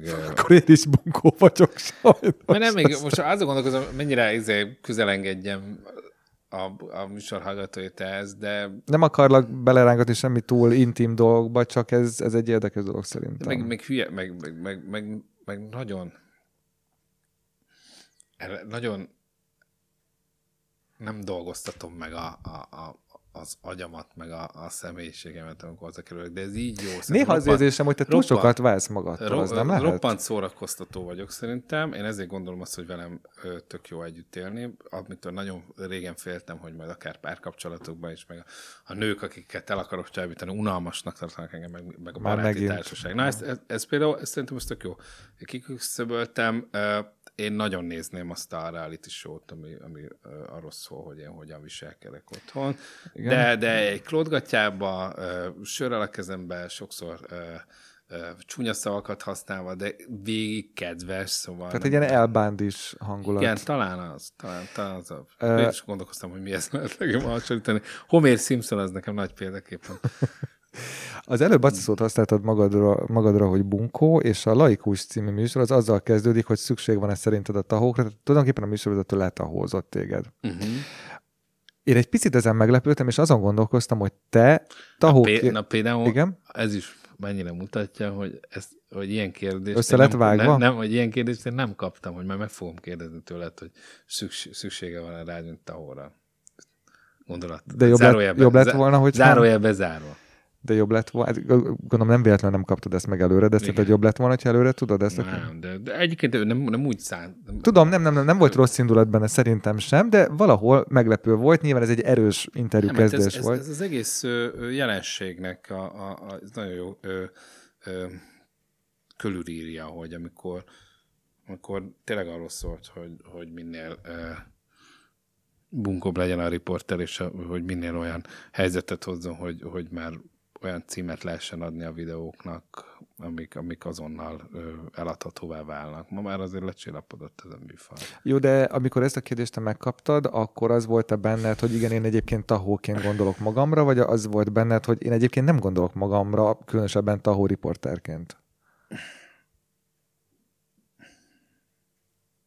De nagyon kellemetlen videókat készítettem így az elején, és pontosan azért, mert ezt hiszem, viszont a Kadarkainál már megfogalmaztam, hogy akkor még nem voltam annyira megelégedve, hogy mennyien ismerik az én stílusomat, és hogy akkor még nem kaptam meg kellő feedbacket ahhoz, hogy tudjam, hogy ez más, az, amit saját magammal szórakoztat, az szélesebb körben is szórakoztató tud lenni, és látszik a küzdelem, hogy még jobban harsányabb legyek, és még durvább szituációba vigyem a riportalanyomat, csak azért, hogy majd egy népszerű videót tudjak letenni az asztalra, mert akkoriban azok, akik a főnökeid voltak, azok volt televíziós szakemberek voltak, és semmilyen iskola nem volt, hogy kell netes videót készíteni, és ők csak azt látták, hogy milyen számokat hoz a Dávid, és ez tök jó. De mondjuk, amikor azt mondod, hogy most keresem itt az idézetet. Ajaj. Az, hogy igen, hogy szakmailag követtem el hibákat, akkor mondjuk ilyenekre gondolsz, hogy talán túl provokatív voltál azért, hogy a nézettséget feljebb tornáz, most itt nagyon egyszerűen megfogalmazva?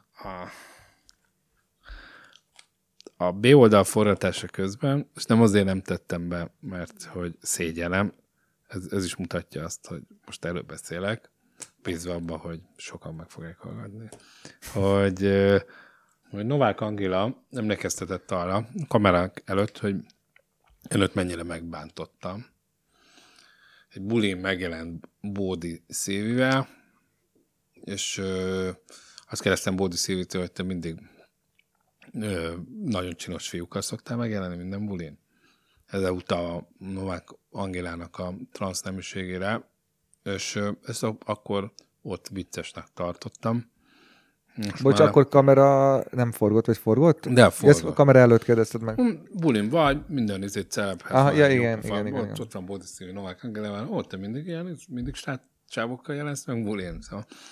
És ahogy mondta a Novák Angela, nem is emlékeztem erre a jelenetre, azért összeszámlálhatatlan videót csináltunk az első, nem csak én, hanem azok, akik már jó 10 éve gyártják a tartalmakat, hihetetlen számot termeltünk ki magunkból, és Csak amikor mondta Novák Angéla, akkor is elrögtem magam most így a B-oldal forratására, de tudom azt, hogy azért a világ is megváltozott, nagyon sok mindennek ez nem felelne meg ez a kérdés, bár én szerintem itt is lassabb folyamatnak kellett volna lezajlani, szóval én nem értek azzal egyet, de fú, most akkor viszem valami olyan felé a beszélgetést, amitől félek, hogy nem vagyok eléggé tájékozott, de hogy a Gulyás Marcinkunk számon kéri a HTSS-es régi szereplőket, hogy az bizonyos szexista poénokat engedtek meg magunknak, szóval ez ennél sokkal lassabb folyamatnak kell lenni, hogy ne legyenek igazságtalan ítéletek, ne szülessenek igazságtalan ítéletek, és...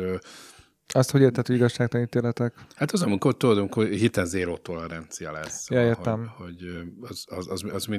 Az mindig csak kemény döntéseket. De én valamelyik nap azt olvastam, hát, hogy már nem lehet azt mondani, hogy nem lehet azt mondani, hogy úgy nézel ki, mint egy disznó, mert hogy azzal megbántod az állatokat. Tehát, hogy lassan már eddig jutatják el a propagandával szerintem az embereket, és annyira PC lesz minden, hogy már semmit nem lehet mondani.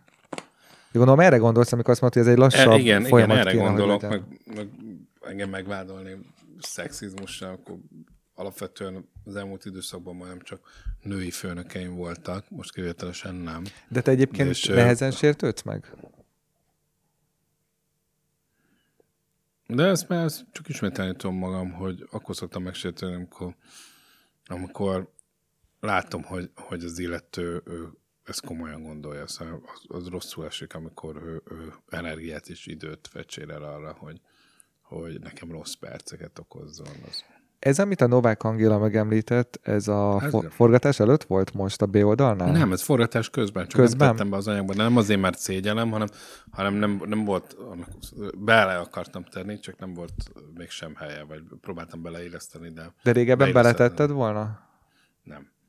A Novák Angéla egy 6-8 éves történetet hozott. Az világ, nem, azt értem. És azt nem tettem be, hogy ezt fölhozta. De tudom, nem világos, csak azt kérdezem, hogyha mondjuk ugyanez a szituáció évekkel ezelőtt történik meg, akkor ezt is belevágod-e, vagy akkor ugyanúgy nem vágtad volna bele, mert ugyanúgy most nem lett volna hely. Most akár szándékoztam belevágni, csak nagyon sok mindenről mesélt, hogy a Balázsék hogyan bántották meg. Na most azt se tettem bele, pedig biztos, hogy jobban pörgött, így is jól pörgött a videó, de valószínű, hogyha szenzációhajászabban álltam volna a dolgokhoz, akkor Balázs még mindig nem kért bocsánatot Novák Angélától, és akkor ezzel a címmel szerintem még egy kicsit, még gondolom a Blick is átvette volna, és még nagyobbat lendült volna. Mondjuk a Blick átvette a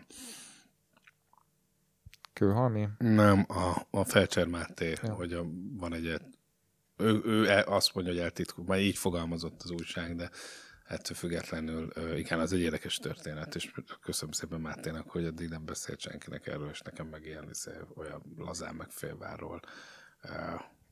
Ez nagy dolog. Szerinted ez minek köszönhető? Nagyon empatikus vagyok, és van egy ilyen haveri hangulata majdnem minden beszélgetésnek, szóval akár a Kunhalmi fogadott a köntösébe, otthon időt még nem láttuk ilyen környezetben. Én erre büszke vagyok, hogy akár jobb a kapcsolati tőkén, mint mondjuk esetleg a szórakozás rovatnak. Szóval, hogy lehet arra számítani, hogy ilyen sorozatokat mi meg tudunk csinálni, amiben a mai hazai zenészek vagy színészek, mert olyan kapcsolatot ápolok velük, vagy általában ők is olyan jól érzik magukat a beszélgetésükben, hogy ez tud működni. Ezért érdekes volt az is, amikor azt mondtad, hogy olyanok, akiket esetleg többször megbántottál, ugyanúgy kamera elé. Igen, de ez mondjuk a korábbi videóimra gondoltam ezzel kapcsolatosan. Igen, tudom, csak azon gondolkoztam, hogy te egyébként mennyire melózol azon, hogy utána a jó kapcsolat megmaradjon. Tehát érzékelteted-e velük, hogy... Nem vagyok rámenős, meg nem szoktam rájuk mászni. Szóval a Novák Angéla... Erre gondolsz? Akár igen. Nem, azért nem az úgy elküldöm nekik az anyagot, ők visszaérnek a minősítést. Inkább az, hogy többször is előveltem őket különböző témákban. Szóval, hogy a Pixával már annyi témát forgattam, mert tudtam, hogy mire lehet őt használni a szónemes értelmében, ami neki is jó, meg nekem is jó. Riporta elkészítés, hogy most már megengedjük egymás magunknak, hogy valamiről valamit gondolunk, és csak azért küldjük át a másiknak, hogy nézd, neked erről mi a véleményed, ez már haveri kapcsolat, de ez úgy szokott történni, hogy nem azon, hogy leforgatok valakivel, és onnantól viszont elkezdem a civil életébe nyomasztani az én jelenlétemmel, hanem valószínűleg akkor még egyszer fölkérem valamire, mert az jól sikerült, és akkor annyiszor találkozunk munkából adódóan, hogy oltató barátság lesz. De neked egyébként cél az előbb ugye a legjobb barátról beszéltünk, az, hogy egyszer egy olyan legjobb barátot találj, akivel egy életed végéig fenn marad az az intenzitás, ami mondjuk ezzel az vagy barátoddal, akit mondtál, 3-4 évig fennállt, de utána most a különböző ígéretek megszegése miatt úgy tűnik, hogy ez szétbomlóban van. De egyébként szeretnéd, hogy legyen egy olyan barátod, aki életed végéig ezt a fajta intenzitást megtartja?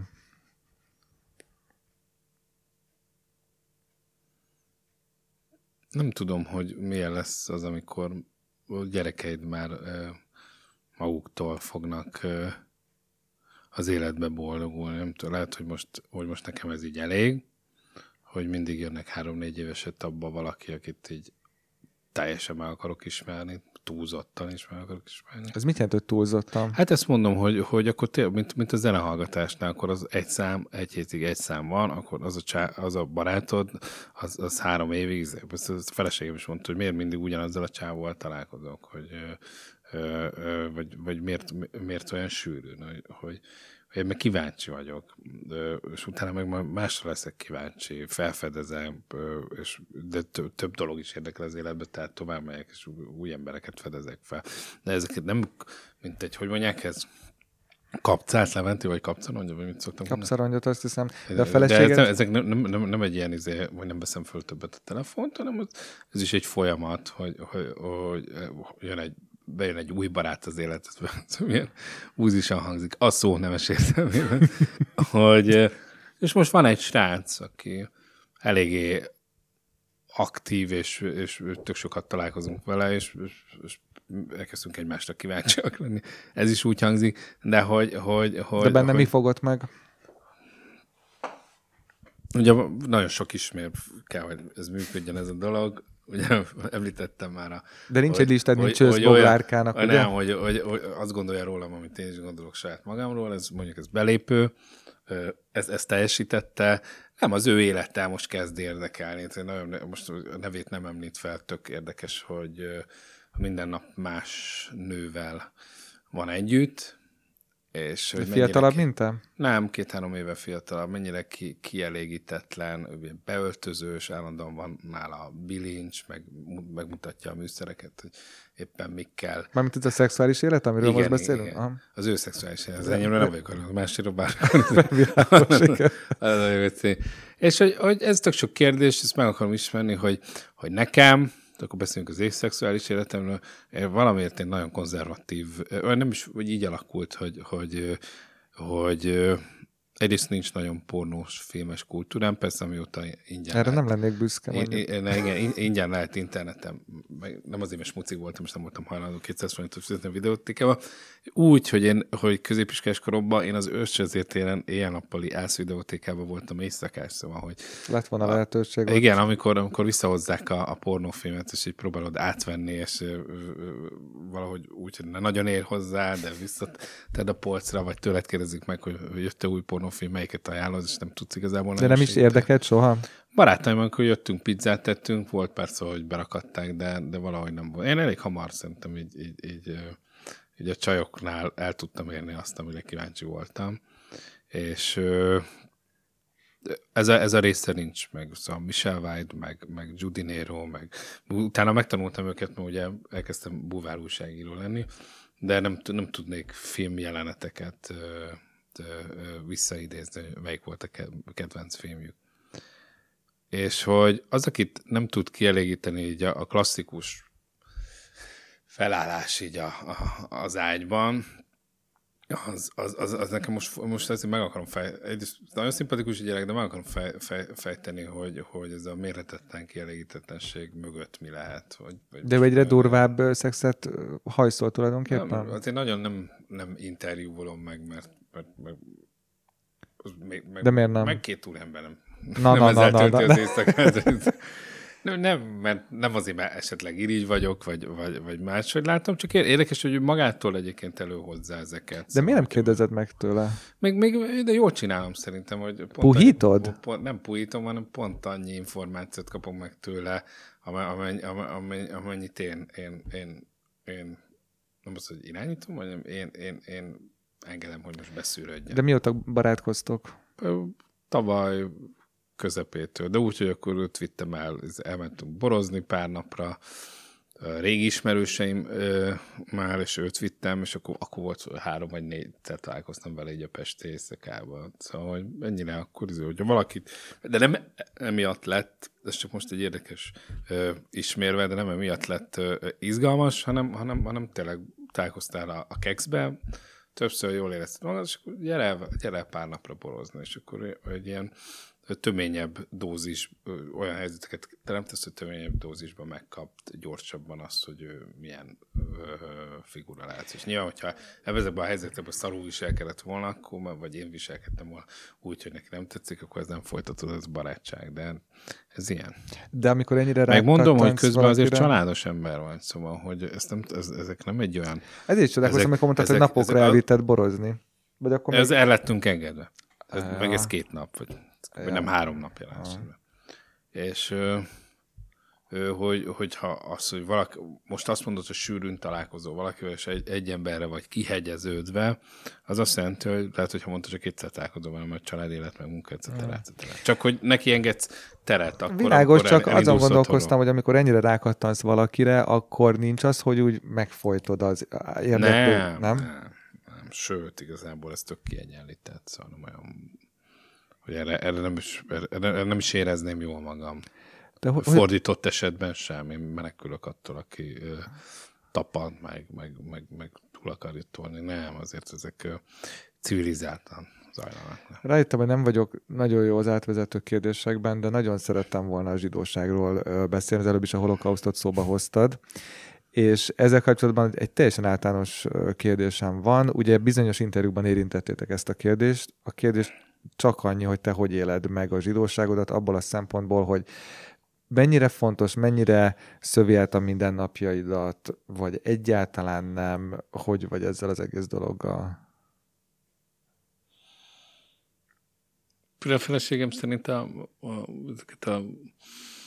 zsidós témájú dolgokat csak kéne olyan sokat erőltetni a Facebookon, mint amit én erőltetek. Büszke vagyok arra, hogy zsidó vagyok, és, és azt is jól tudom, hogy mindenfajta tudás vagy ismeret nélkül is volt olyan időszakaszom, hogy büszke voltam erre, hogy azt a büszkeséget össze nem lehet hasonlítani azzal, ami most ez nem egy rivalkodó büszkeség, hanem ismerem a családom történetét egyre jobban, ismerem az eredetemet, és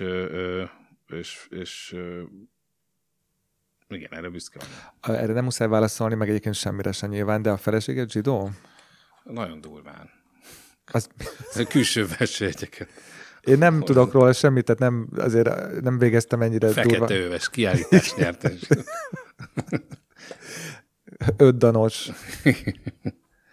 Persze, és az a vicces, hogy hosszú távú kapcsolataimban gondolkozva, és most ugye az előző feleségem nem volt az, és én egyébként sokáig hirdettem is azt, hogy így kell élni, hogy az egyik nem az, a másik az, mert igen? Jó, hogyha keveredik a vér, meg etc. Keveredik a vér? Hát igen, hogy a vérfrissülés szempontjából, meg az, hogy meg nyilván idegesítettek azok, akik azt mondták, hogy az ő miért nem zsidó feleséged van, vagy miért nem zsidó nők, és akkor menjetek a faszba. És most ez van, és kifejezetten élvezem. De szoktatok erről beszélni otthon? Igen, szóval akár most az Ács Dani filmjével kapcsolatosan, és mert mind a kettőnknek ez friss élmény, mert nem déliztük meg, hogy mi erről az ő véleménye, vagy az én véleményem. Az ő apját leinformálódni, meg az én apámat leinformálódni, hogy de ők látták el, nekik milyen emlékek. Is végeztetek? Hát van a családunkban egy családfakutató, és nagyon érdekes, hogy már nagypapám sajnos nem él 2 éve, és az Andis hosszú-hosszú hát hónapokat, akár egy éves munkát tett le az asztalra, amikor átívta az egész családot, hogy projektoron keresztül visszavezeti, hogy mi honnan származunk. Projektoron keresztül? Hát úgy, hogy a falra vetíti, és megmutatja, hogy ez nagyon komoly munkát ő, ezt külföldieknek csinál, nagyjából ebből él, szóval, hogy halálprofi munkát végzett. És akkor elindult a vetítés, Kacpapa, nagypapa ült ott középen, mentünk szépen vissza az időben, hogy csak felugrott a Kacpapa, és azt mondta, hogy őt nem érdekli a múlt, őt csak az unokája, meg a dédunokája, és kikapcsoltatta így a vetítőt. A nagypapád? Igen. Nem, mármint, hogy érted? Hogy ő pattant föl, és ő mondta, igen, hogy ez továbbiakban őt nem érdekli, hanem csak a jövő. És ez mit jelentett a számodra? Nagyon érdekes hozzáállás volt, pedig ő ugye a holokauszt túlélő volt, és nekem meg nagyon fontos volt számára, hogy engem ezzel kapcsolatosan sűrűn informáljon. Ezt még emésztenem kell, hogy akkor milyen indítatásból tette ezt. Közben ugye nagyon fontosnak tartotta az ő múltját, hogy engem megismertesen az ő múltjában, hogy ez a része miért nem érdekelte, vagy miért nem folytatta tovább. Nem, inkább az benne a fantasztikus, hogy egy idős embernél ez egy progresszív lépés, hogy nem az, aki az egész életét bár komoly időt szakított rá, hogy mindenképpen átadja nekem a múlttal kapcsolatos élményeit, az egy ilyen helyzetben így a jövő felé fordul. Nekem van egy élményem veled kapcsolatban, akárhány beszélgetést nézek, állandóan arra jutok, hogy mondod azt is, hogy mennyire olvasod, vagy beszélsz arról, hogy filmkritikákat írtál, egy csomó ilyen intellektuális dolog előjön veled kapcsolatban, és biztos vagyok benne, hogy nagyon sok emberben nem ez a képél rólad, hanem ez a műköröm, blablabla. Ez miért valaminek az ellentéte? Na most jön az,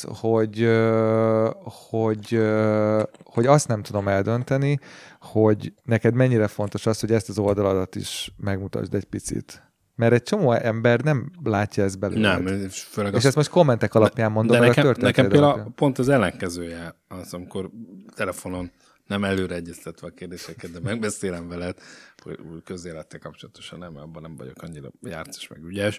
Szóval ez pont ennek az ellenkezője, hogy néha meg félreértik. Szóval már egy olyan beszélgetést kellett levezetnem az előző évben, de jól fizettek, meg fölkészültem.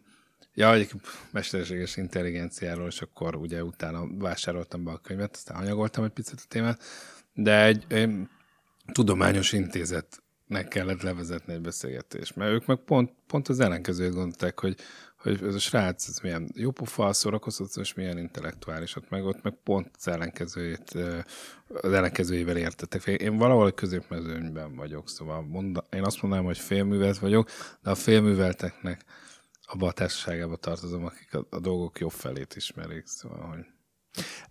De az, hogy az emberekben ezzel kapcsolatban milyen kép él rólad, az téged egy 10-es skálán mennyire foglalkoztat? Mondjam, az foglalkoztat, hogy amiből élek, az tetszik az embereknek, vagy nem. Szóval, hogy nem sokkal jobban esik, hogyha egy munkámat dicsérik meg, mint az én személyiségem. Te kompetitív vagy? Sokszor nem nincs rá szükségem. Mert? Azért, mert abban te vagy a legjobb? Ezt nem mondanám ki, hanem hogy mivel saját magamat mindig beinvolválom az anyagaimba. Ezért, hogyha azok az anyagok jól sikerülnek, akkor nagyon bízom abban, hogyha engem kivennének abból az anyagból, akkor azok az anyagok nem sikerülnének jól. Szóval, hogy ez nem egy sportteljesítmény, amiben az nyer, aki erősebb és jobban felkészül. Ez az én személyiségemet váltom be, értékesítem, tehát így igazából most Kacz Dávidból ki lenne jobb, az metafizikai lehetetlenség, és ebben nem is gondolkozok benne. De neked akkor van egy ilyen belső iránytűd, vagy nem is tudom, hogy egy másik videósnak nézik meg többen az anyagát, hogy emiatt bosszankodjam, nem. Igazából a saját anyagaimat hasonlítom a saját anyagaimat. Az, hogy az előzőhöz képest nézték meg kevesebben, az elgondolkoztatod, hogy mit hibáztam, mit csináltam másképpen, vagy esetleg a téma annyira érdekelt, de nem nézem, sőt, igazából nem vagyok így. Tehát akkor nem akarsz legyőzni senkit, mondjuk. Nem, és ez sőt, az irigy emberektől nagyon óckodom, veszélyes figuráknak tartom, szóval nem is vagyok féltékeny ember, mert mondjuk a féltékenység az pont az összes negatív tulajdonságnak a tárháza, az önbizalom hiánytól kezdve nagyon sok erős más tüneteket is hordoz magában, szóval hogy én nem azt mondom, hogy edzem magam arra, hogy ne legyek így, meg hogy győzzem le magamba, hogy a másik, de valahogy ezt szerintem ez könnyen megy, hogy nem szoktam. Az mit jelent ez a mondat, hogy most már nem kell legyőzni a beszélgető partnereimet? Ezt pont már előbb említettünk, hogy azért voltam olyan harcsány, meg néha etikátlanul úgy provokatív, hogy minél népszerűbb legyen az anyag, minél többen kattintsák már ott. Olyan címeket mondtam, nem is tudom, hogy mi volt. Valamelyik nap így a szem előtt szóval simán szexuális utalásokkal adtunk el videókat, és soha senkinek nem volt ezzel semmi baj, és soha senki nem szólt ránk, és ma ez elképzelhetetlen lenne. Nem csak azért, mert a világ megváltozott, hanem a szakma kitermált magából netes újságíró szakembereket, akik erre vigyáznak meg. De neked egy picit ez a vadnyugati hangulat nem hiányzik? Amikor talán régebben több minden belefért? Hát nagyon elkötelezettek lettek a celebek is, hogy akkor most melyik tévé, melyik műsorában vannak, hogy tudjuk azt, hogyha annak a televíziónak, annak a műsorában, akkor kicsit jobban ügyelnek arra, hogy mit és kinek mondanak, szóval ők lettek óvatosabbak előbb, mint mi. És erről te mit gondolsz? Ezt pont a Laikusnál is elmondtam. Igen. Hogy erről mit gondolok. Most már bőven beérem azzal, hogyha magamról, vagy a gondolataimról, vagy a testi átváltozásaimról csinálok anyagot, még az is tud már önmagában érdekesen. Azt mondtad, hogy elfogadod a gyengeségedet, és ezzel kapcsolatban csak azt kérdeztem volna, hogy neked tulajdonképpen az az erősséged, hogy elfogadod a gyengeségeidet? Hát, már nem küzdesz azon, hogy helyrehozd őket, hanem is azt mondom, hogy saját szexepélyeinként gondolsz rá, hogy miben vagy ügyetlen, hanem tudni kell. Egyébként a kollégákat lehet mondani, Sebestyén Balázs nagyon ügyesen csinálta végig, hogy sose szerepelt egy olyan műsorban, ami akár kulturális oldalról közelített volna meg bizonyos kérdéseket, mert valószínű ő tudta azt, hogy a műveltsége nem biztos, hogy megfelelt volna, ezt most egy kicsit támadásnak vélem, de inkább dicsérem őt, hogy néztem, követtem a karrierjét, és mindig olyan műsorokban szerepelt, amiben kényelmes volt, és jól állt neki, és most már én is így vagyok vele, nem oltatlanul összehasonlítom magamat vele, hanem hogy elfogadtam, hogy amiben nem vagyok teljesen expert, abban nem azt, hogy próbáljam elkerülni a helyzetet, mert nagyon sokat teszek azért, hogy felvilágosítsam magam ezekről a dolgokról, de nem feltétlenül erőltetem őket. Te szeretnél olyan népszerű vagy híres lenni, mint ő? Én nagyon szeretek úgy, és jelenleg annyira népszerű, mint amilyen most vagyok. Szóval, szerinted lenne olyan, hogy túl népszerű vagy? Nincs ilyen, hogy ha vannak ilyen szakmai vágyaim ezzel kapcsolatosan, akkor nem az, hogy 20 rangul, de szerintem meg amögött is van, hogy akkor most ennél népszerűek. Azt tökre bántott sokáig, hogy televíziós műsorokkal mindig felhívtak, és elmentem pilot forgatásokra, és úgy jöttem el, hogy fú, de ügyes voltam, hogy valamiért a televíziós tartalmakba bizonyos oknál fogva nem igazán szívesen használnak engem. Ez nem feltétlenül jelenti azt, hogy most ezért kevésbé vagyok népszerűbb, mint a többiek. Ennek van egy financiális oldala, hogy sajnálom, hogy azt a pénzt akkor nem tettem zsebre, de nincs ilyen vágyam, hogy minél népszerűbb legyen. Ha varázsütésre holnap iszonyatosan népszerű lenni, és mindenki ismerne Magyarországon, azt téged megijesztene? Az a helyzet. Mert civil, mármint, hogy én ismerem azt a helyzetet, hogy ha elmegyek egy fesztiválra, akkor többen megrohamoznak, és akarnak fotózkodni velem, meg beszélgetni velem, és tök szerintem ez nekem... Egyrészt van egy varázs annak, hogy van egy civil szakmád, és azt mondhatod, hogy sok újságíró gondolja, hogy de nem vagyok az, de azért sok esetben már bizonyítottam, hogy mégis az vagyok, hogy... Ez a Kacz Dáviddal együtt jár ez a civilség, és ez is szerintem így bájos. De ugye mondtad, hogy ezért te most megelégszel azzal a népszerűségi fokkal, vagy ismertségi fokkal, amivel jelenleg rendelkezel, de hogyha ez így meg sokszorozódna, az egy nagyon durván más helyzet lenne az életedben? Inkább azt kérdezzük meg, hogy olyan produkció, ez technikai kérdés, hogy olyan produkcióban szerepelnék-e többet. Most volt egy előző évben egy reklámkampány, ami egy elég komoly cég. Az eddigihez képest elég jó pénzt fizetett azért, hogy szerepeljek, reklámozzam a céget. A tévében nem szerepelt, de komoly netes kampánya volt. És ez egy nagy áruházláncnak a kisebb vírusfilmei voltak. Igen, az fenn is van szerintem a... És baromi nagy stáb. Egy picit majd létsz a gyerek közül. Baromi nagy stáb, próbáltam meghatározni, de szerencsére azért ez jól működött, hogy hagyták azt, hogy improvizálhassak meg ők is, hogy inkább mondom, azért technikai kérdés, hogy szeretnék minél olyan nagyobb produkcióba, ahol a döntés az nem a te kezedben van, hogy nem, lehet, hogy egyébként rossz, nem is lennék olyan, ebben most jó vagyok, lehet, hogy egyáltalán nem lennék benne jók, szóval ezért sem okoznak álmatlan éjszakákat. Az, hogyha esetleg valamilyen műsorban, ahol már fölhelgeltek, de tavaly fordult el, hogy azért fizettek, hogy ne menjek be egy műsorba. Följöttek egy ilyen celebes műsorban, hogy figyelj azon, hogy adunk most 200 000 forintot, csak azért valószínűleg nem fogsz bekerülni a műsorba, de ilyen, hát ha igen, de inkább nem. És mondtam, hogy tök jó, hol kell leírni ez. De miért adtak pénzt?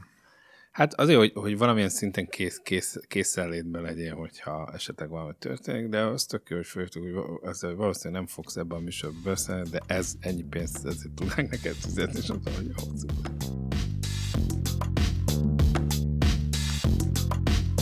Ez volt a Riporta 26. adása. A beszélgetés utóéletéhez tartozik, hogy ha jól emlékszem, Kacz Dávid volt az egyetlen vendég idáig, aki meghallgatta a vele készült felvételt és véleményezte is. Egyetlen dolgot kért, hogy vágjak ki, ez pedig egy olyan dolog volt, amivel nem akart másokat megsérteni. Igaz, szerintem nem volt különösebben sértő, viszont ez még a beszélgetés krónikájához tartozik. Mint ahogy az is, hogy a felvétel után ő, Dohár Péter, a nyelviskola vezetője, és én kicsit még beszélgettünk. De ez már egy másik történet. Mivel nekem fontos ez a műsor, szeretném sokáig csinálni. És mivel úgy érzem, értéket képvisel, ezért szeretném, ha sokan hallgatnák. Hogy sokan legyünk olyanok, akik hisznek az emberi hangban, a mély tartalomban, a személyes beszélgetésekben. Ehhez kérem a te segítségedet. Ha teheted, segítsd a Riportát akár egy lájkkal, Facebookos megosztással, a YouTube csatornára való feliratkozással, vagy egy minimális támogatással a Patreonon, akár havi $1. Hidd el, sokat jelent. www.patreon.com/riporta. A Riportát szinte minden létező platformon megtalálod. Köszi, hogy hallgattál, köszi, hogy hallgatsz, és köszi, hogy hallgatni fogsz. A következő adásban Tóth Tibor Tiborúval fogok majd beszélgetni, akinek többek között a Conteo szót is köszönhetjük.